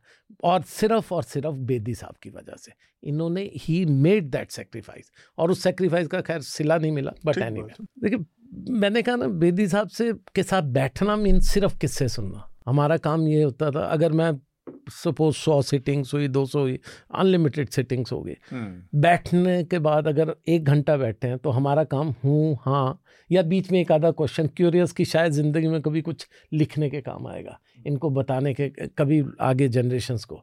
बेदी साहब जो एनसाइक्लोपीडिया उनके दोस्त अगर आप ऑस्ट्रेलिया जा रहे हो I have to almost all the countries आप ऑस्ट्रेलिया जाए इंग्लैंड जाए कहीं भी आप किसी भी क्रिकेटर से बात करते थे तो फ़र्स्ट ऑफ़ ऑल वो कहते बेदी साहब इज़ फाइन इंडियन ओरिजिन या Pakistani. They were great fans तो उनका कोई अगर कपिल देव के साथ कुछ किस्सा हो भारत का मोहित महानतम कप्तान नहीं नहीं कपिल कपिल उनके एक तरह से जब कपिल स्टार्टेड प्लेइंग बेदी साहब वाज नॉर्थ जोन कैप्टन तो कपिल से उनका रिश्ता बहुत ही जो जितना मुझे समझ आता है कपिल से वही था जो एक जूनियर क्रिकेटर और, हाँ, और Kapil had great respect Bedi ji. Bedi ji की जो राइवलरीज रही ना अपने टाइम में वो थोड़ा सा जो हो रही है इस वक्त मुझे चंद्रशेखर की सीरियसली मैं कह रहा हूँ ये कैरेक्टर बड़ी जेलसी हो रही है आपके सारे किस्सों को सुनकर कि आप इस शख्सियत को जो इतने नज़दीक से जानने का जब मौका मिलता है ना right. वो दिल करता है जर्नलिस्ट में ऐसे भी कि I wish I was a fly in the wall and then to not know somebody of this kind of a personality मुझे मुझे किसी ने उस दिन पाकिस्तान टीवी जिस दिन उनकी डेथ हुई कोई पाकिस्तान टीवी वालों ने मुझे कनेक्ट किया। और मुझे एक लाइन में कहते कि आप बताइए कि आपको पहली फीलिंग क्या हुई? मैंने कहा जी मुझे पहली फीलिंग बहुत ही एक ये हुई कि आई एम सो फॉर्चुनेट कि मैंने ताजमहल भी देखा और बेदी साहब के साथ बैठा भी क्या बात है। दो शब्द दो, दो शब्द दो शब्द जिसमें मतलब मुझे लगता है कि याद करना चाहिए एक इंटेग्रिटी और दूसरा स्पाइन दो चीज़ों कमाल का स्पाइन हाँ तो ये दो शब्द हैं जिससे मैं आ, मुझे लगता है कि बेदी साहब को हमेशा इन दो शब्दों से इनकी व्याख्या होगी। काफ़ी दिलचस्प जानकारियाँ और बातचीत एक शेखर ने हमें साझा की। अब हम रिकमेंडेशन की प्रक्रिया पूरी करके आज की चर्चा को रोकेंगे। स्मिता सबसे पहले मैं चाहूँगा इस हफ़्ते का रिकमेंडेशन आप दें। अतुल जो आपके दूसरे दर्शक जिन्होंने चिट्ठी लिखी थी कि इसराइल फिलिस्तीन युद्ध के रूट्स को लेकर मैं उनको चाहूँगी कि हिंदू कि स्टैंडी जॉनी जो कि सीनियर उनके एडिटर हैं उनकी एक पॉडकास्ट सीरीज़ है थ्री पार्ट पॉडकास्ट सीरीज़ ये हमास के हमलों के बाद की हुई है। लेकिन इसमें वो इतिहास पर पार्ट वन में बात करते हैं इसका नाम इन फोकस है तो इसे आप सुन सकते हैं। दूसरा जो मैं किताब अभी तक मैं खरीद नहीं पाई हूँ लेकिन अभी इसका विमोचन हुआ है किताब का इंडिया नेशनल सिक्योरिटी चैलेंजेस इस किताब का जो इस किताब की एडिटिंग एन एन जो कि जम्मू कश्मीर के गवर्नर रह चुके हैं उन्होंने की है लेकिन इस किताब के विमोचन के दौरान पूर्व राष्ट्रीय सुरक्षा सलाहकार शिवशंकर मेनन और पूर्व विदेश सचिव श्याम सरन, इन लोगों ने भी बहुत सारी जो है दिलचस्प पहलुओं पर बातचीत की थी। शायद उसकी वीडियो भी इंडिया इंटरनेशनल सेंटर के यूट्यूब हैंडल पर अवेलेबल है। तो मैं तो ये किताब खुद अभी हाल मतलब चाहूँगी कि मैं दिल्ली लौट कर जो हूँ to pick up a copy and start reading it ठीक बात। संगीता आप क्या रिकमेंड करेंगी? मेरे ज़्यादा कुछ रेकमेंड करने का है नहीं बट एक चीज़ तो मैं कहूँगी कि आप अगर इतने तक आके सुने हमारे को तो इसका मतलब है आप इंडिपेंडेंट मीडिया को सपोर्ट करते हैं तो ये न्यूज़ लॉन्ड्री जो कर रही है उनको थोड़ा सा डोनेट करें सपोर्ट करें। हम भी मैं भी ऐसे एक संस्था से आती हूँ द वायर से आती हूँ ऐसे प्लेटफॉर्म को आप सपोर्ट करें क्योंकि अगर आप इंडिपेंडेंट मीडिया को सपोर्ट करते हैं तो आप जर्नलिज्म को सपोर्ट कर रहे हैं। तो मेरी जो सबसे ज़्यादा आपको यही कहना है कि यही रिकमेंडेशन है। प्लीज़ डेमोक्रेसी के लिए भी एक बहुत बड़ी बात है। तो हमारे जैसे प्लेटफॉर्म को आप ज़रूर सपोर्ट करिए और अपना जो लेटर्स वगैरह है वो जो एंगेजमेंट है वो आप वो जारी रखिए। थैंक यू तो देखिए मैं तो सबसे पहले मैं अलग करूँगा लेकिन संगीता ने अपनी बुक को रिकमेंड नहीं किया। लेट मी रिकमेंड हर बिल्कुल। इन्होंने बुक लिखी है and believe me knowing Sangeeta I am sure Sangeeta तो मैं इसलिए वेट कर रहा हूँ कि साइन करके देंगी तब पढ़ूँगा। और but knowing Sangeeta believe me अच्छी बुक होगी। आई एम श्योर उस बुक में बहुत सा इंसाइट होगा नॉर्थ ईस्ट के बारे में। She is a fascinating person and fascinating I would say writer तो ज़रूर मैं रिकमेंड करता हूँ। बट अदरवाइज़ दो चीज़ें। एक मैंने by chance I was just scrolling down मैं सोनी लाइव पे सोनी लिव पर मुझे एक अभी दो तीन दिन पहले ही मैंने एक Hawa movie I don't know Bengali है इससे Bangladeshi movie which they sent for Oscars तो उसमें हवा हिंदी में टाइटल इज़ हवा आई डोंट नो उसमें क्या होगा? तो मैंने वो हिंदी सब टाइटल्स के साथ देखी। And fascinating movie it's about मछुआरे वहाँ जा रहे हैं जलपरी आई कैसे? वो मैंने फैसिनेटिंग मूवी ज़रूर देखिए वहाँ का पैरेलल सिनेमा देखिए और कितनी ब्यूटीफुली उसको पूरा शूट किया है किस तरह से जो एक्टर्स हैं कमाल के वो बहुत अच्छे और मैं मतलब कि एक। और दूसरा जब ये वर्ल्ड कप शुरू हुआ there was lot of speculation कि जसप्रीत बुमराह कैसा करेंगे। hmm. क्योंकि अगर इंडिया को वर्ल्ड कप जीतना है तो जसप्रीत बुमराह का हंड्रेड परसेंट फिट होना ज़रूरी है। अदरवाइज़ आप चांस ही नहीं है कि जीत सकते हो। And I was very sceptical क्योंकि before world cup Asia cup ये सब में Jasprit Bumrah was looking eighty to ninety percent fit problem हाँ, और जब इन्होंने अश्विन को भी ड्रॉप किया और फिर अश्विन को लेना पड़ा हाँ, और जब नहीं भी खिला रहे थे मैं I was looking towards Jasprit के क्या करेगा। और फ़र्स्ट मैच में इंडिया की और फ़र्स्ट बॉल से फ़र्स्ट ओवर से इन्होंने दिखाया हम hundred percent fit despite all that awkward action unscientific I would say sports medicine और उसके हिसाब से जाओ तो वो पेस बॉलर ज़्यादा दिन रुक ही नहीं सकते हाँ, बिना विदाउट इंजरी लेकिन कम बैक हुआ है। सो आई रिकमेंड कोई अगर क्रिकेट को लव करता है there is a famous book by Dennis Lillee the art of fast bowling it's a great book कोई भी खेलता है बच्चे को मुझे लगता है कोई भी पेस बॉलिंग करता है या इवन फिटनेस की बात करो उसको वो पढ़नी चाहिए कैसे how beautifully he has explain about his injury he got a back injury और life threatening life mean career threatening injury थी। और उसके बाद he came back became again the leading bowler और उसके बाद क्या कमाल का एंड हुआ उनके करियर का as a as a leading wicket taker उस बुक को फिर जसप्रीत बुमराह की तरफ़ देखे और जसप्रीत बुमराह के एक्शन और उस सबको अगर आप क्रिकेट नहीं भी जानते थोड़ा सा पढ़िए गूगल करके या बाकी जगह। कितना अनसाइंटिफिक उनका वो सब कुछ है जो नहीं होना अनऑर्थोडॉक्स जो क्रिकेट में नहीं हो सकता उसको वो करके दिखा रहे हैं। हम्म, तो उन हम्म। दोनों बुक्स उस बुक को पढ़ी और जसप्रीत बुमराह की मैं कहूँगा आई वुड से डिटर्मिनेशन या जो जिस भी तरह से वो अपने आप को फिट करते हैं जिस भी तरह से वो बॉल कर रहे हैं उसको समझिए। इससे इसे ग्रेट बुक और जसप्रीत बुमराह की बॉलिंग को इन्जॉय कीजिए। ठीक बात।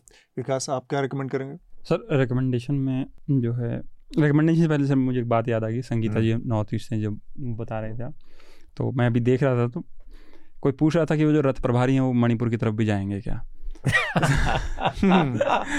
ये लास्ट के लिए छोड़ा था तो वो था ये सवाल था उससे पहले मिजोरम जाने वाले प्रधानमंत्री तो हो सकता है बगल में वहाँ से मणिपुर जा सकते हैं क्या? ये बड़ा सवाल है। तो ये ये किसी ने सवाल मणिपुर में बहुत बड़ा चर्चा है कि वो इलेक्शन के भोपू बन के मिजोरम में आ सकते हैं लेकिन मणिपुर में इतने लोगों ने कोई प्यार से कह दे कि यहाँ से कोई प्यार से कह दे कि यहाँ से बस 20 किलोमीटर दूर बॉर्डर है मणिपुर का। क्या रिकमेंडेशन पे आता था तो एक तो सर मतलब अभी नेटफ्लिक्स पे नई सीरीज़ आई तो इस वीकेंड वो ख़त्म करने का मौका मिला काला पानी। हाँ। हम्म, बहुत अच्छी। और जो इसराइल फलस्तीन का वो जो विवाद है उसका कैसे ओरिजिन हुआ और पूरे का जो हमारे पत्र में भी था हम्म। तो वही वीडियो विकास दिव्य कीर्ति का वो रिकमेंडेशन है सर ठीक बात। आ, मेरा रिकमेंडेशन एक है आ, जो कि बिशन सिंह पा की बायोग्राफी है वैसे बहुत सारी बायोग्राफी उनकी अलग अलग लोगों ने लिखी लेकिन मैं जो रिकमेंड कर रहा हूँ वो है सुरेश मेनन ने जो लिखी है Bishan portrait of a cricketer ये आ, उनकी बायोग्राफी है और एक क्रिकेट हिस्टोरियन के रूप में सुरेश मेनन का बहुत अच्छी छवि अच्छे लेखक बहुत खूबसूरत क्रिकेट कमेंट्री उन्होंने लिखी है। तो इसको भी आ, उसी दर्जे में रखा जा सकता है ये रिकमेंड करूँगा मैं। और इसके साथ ही हम अपनी आज की चर्चा को यहाँ पर रोकेंगे। स्मिता संगीता जगदीप सर शेखर विकास आप सब लोगों का बहुत बहुत शुक्रिया। धन्यवाद। शुक्रिया। Thank you. News Laundry is possible because of our paying subscribers. We don't run on corporate or government ads. You too can be part of changing the news model. Go to newslaundry.com slash subscription. Be a part of the community that pays to keep news independent. For the smoothest News Laundry experience, download our app, watch our shows, listen to our podcasts, read our reports, stay informed, pay for news, protect democracy, save the world.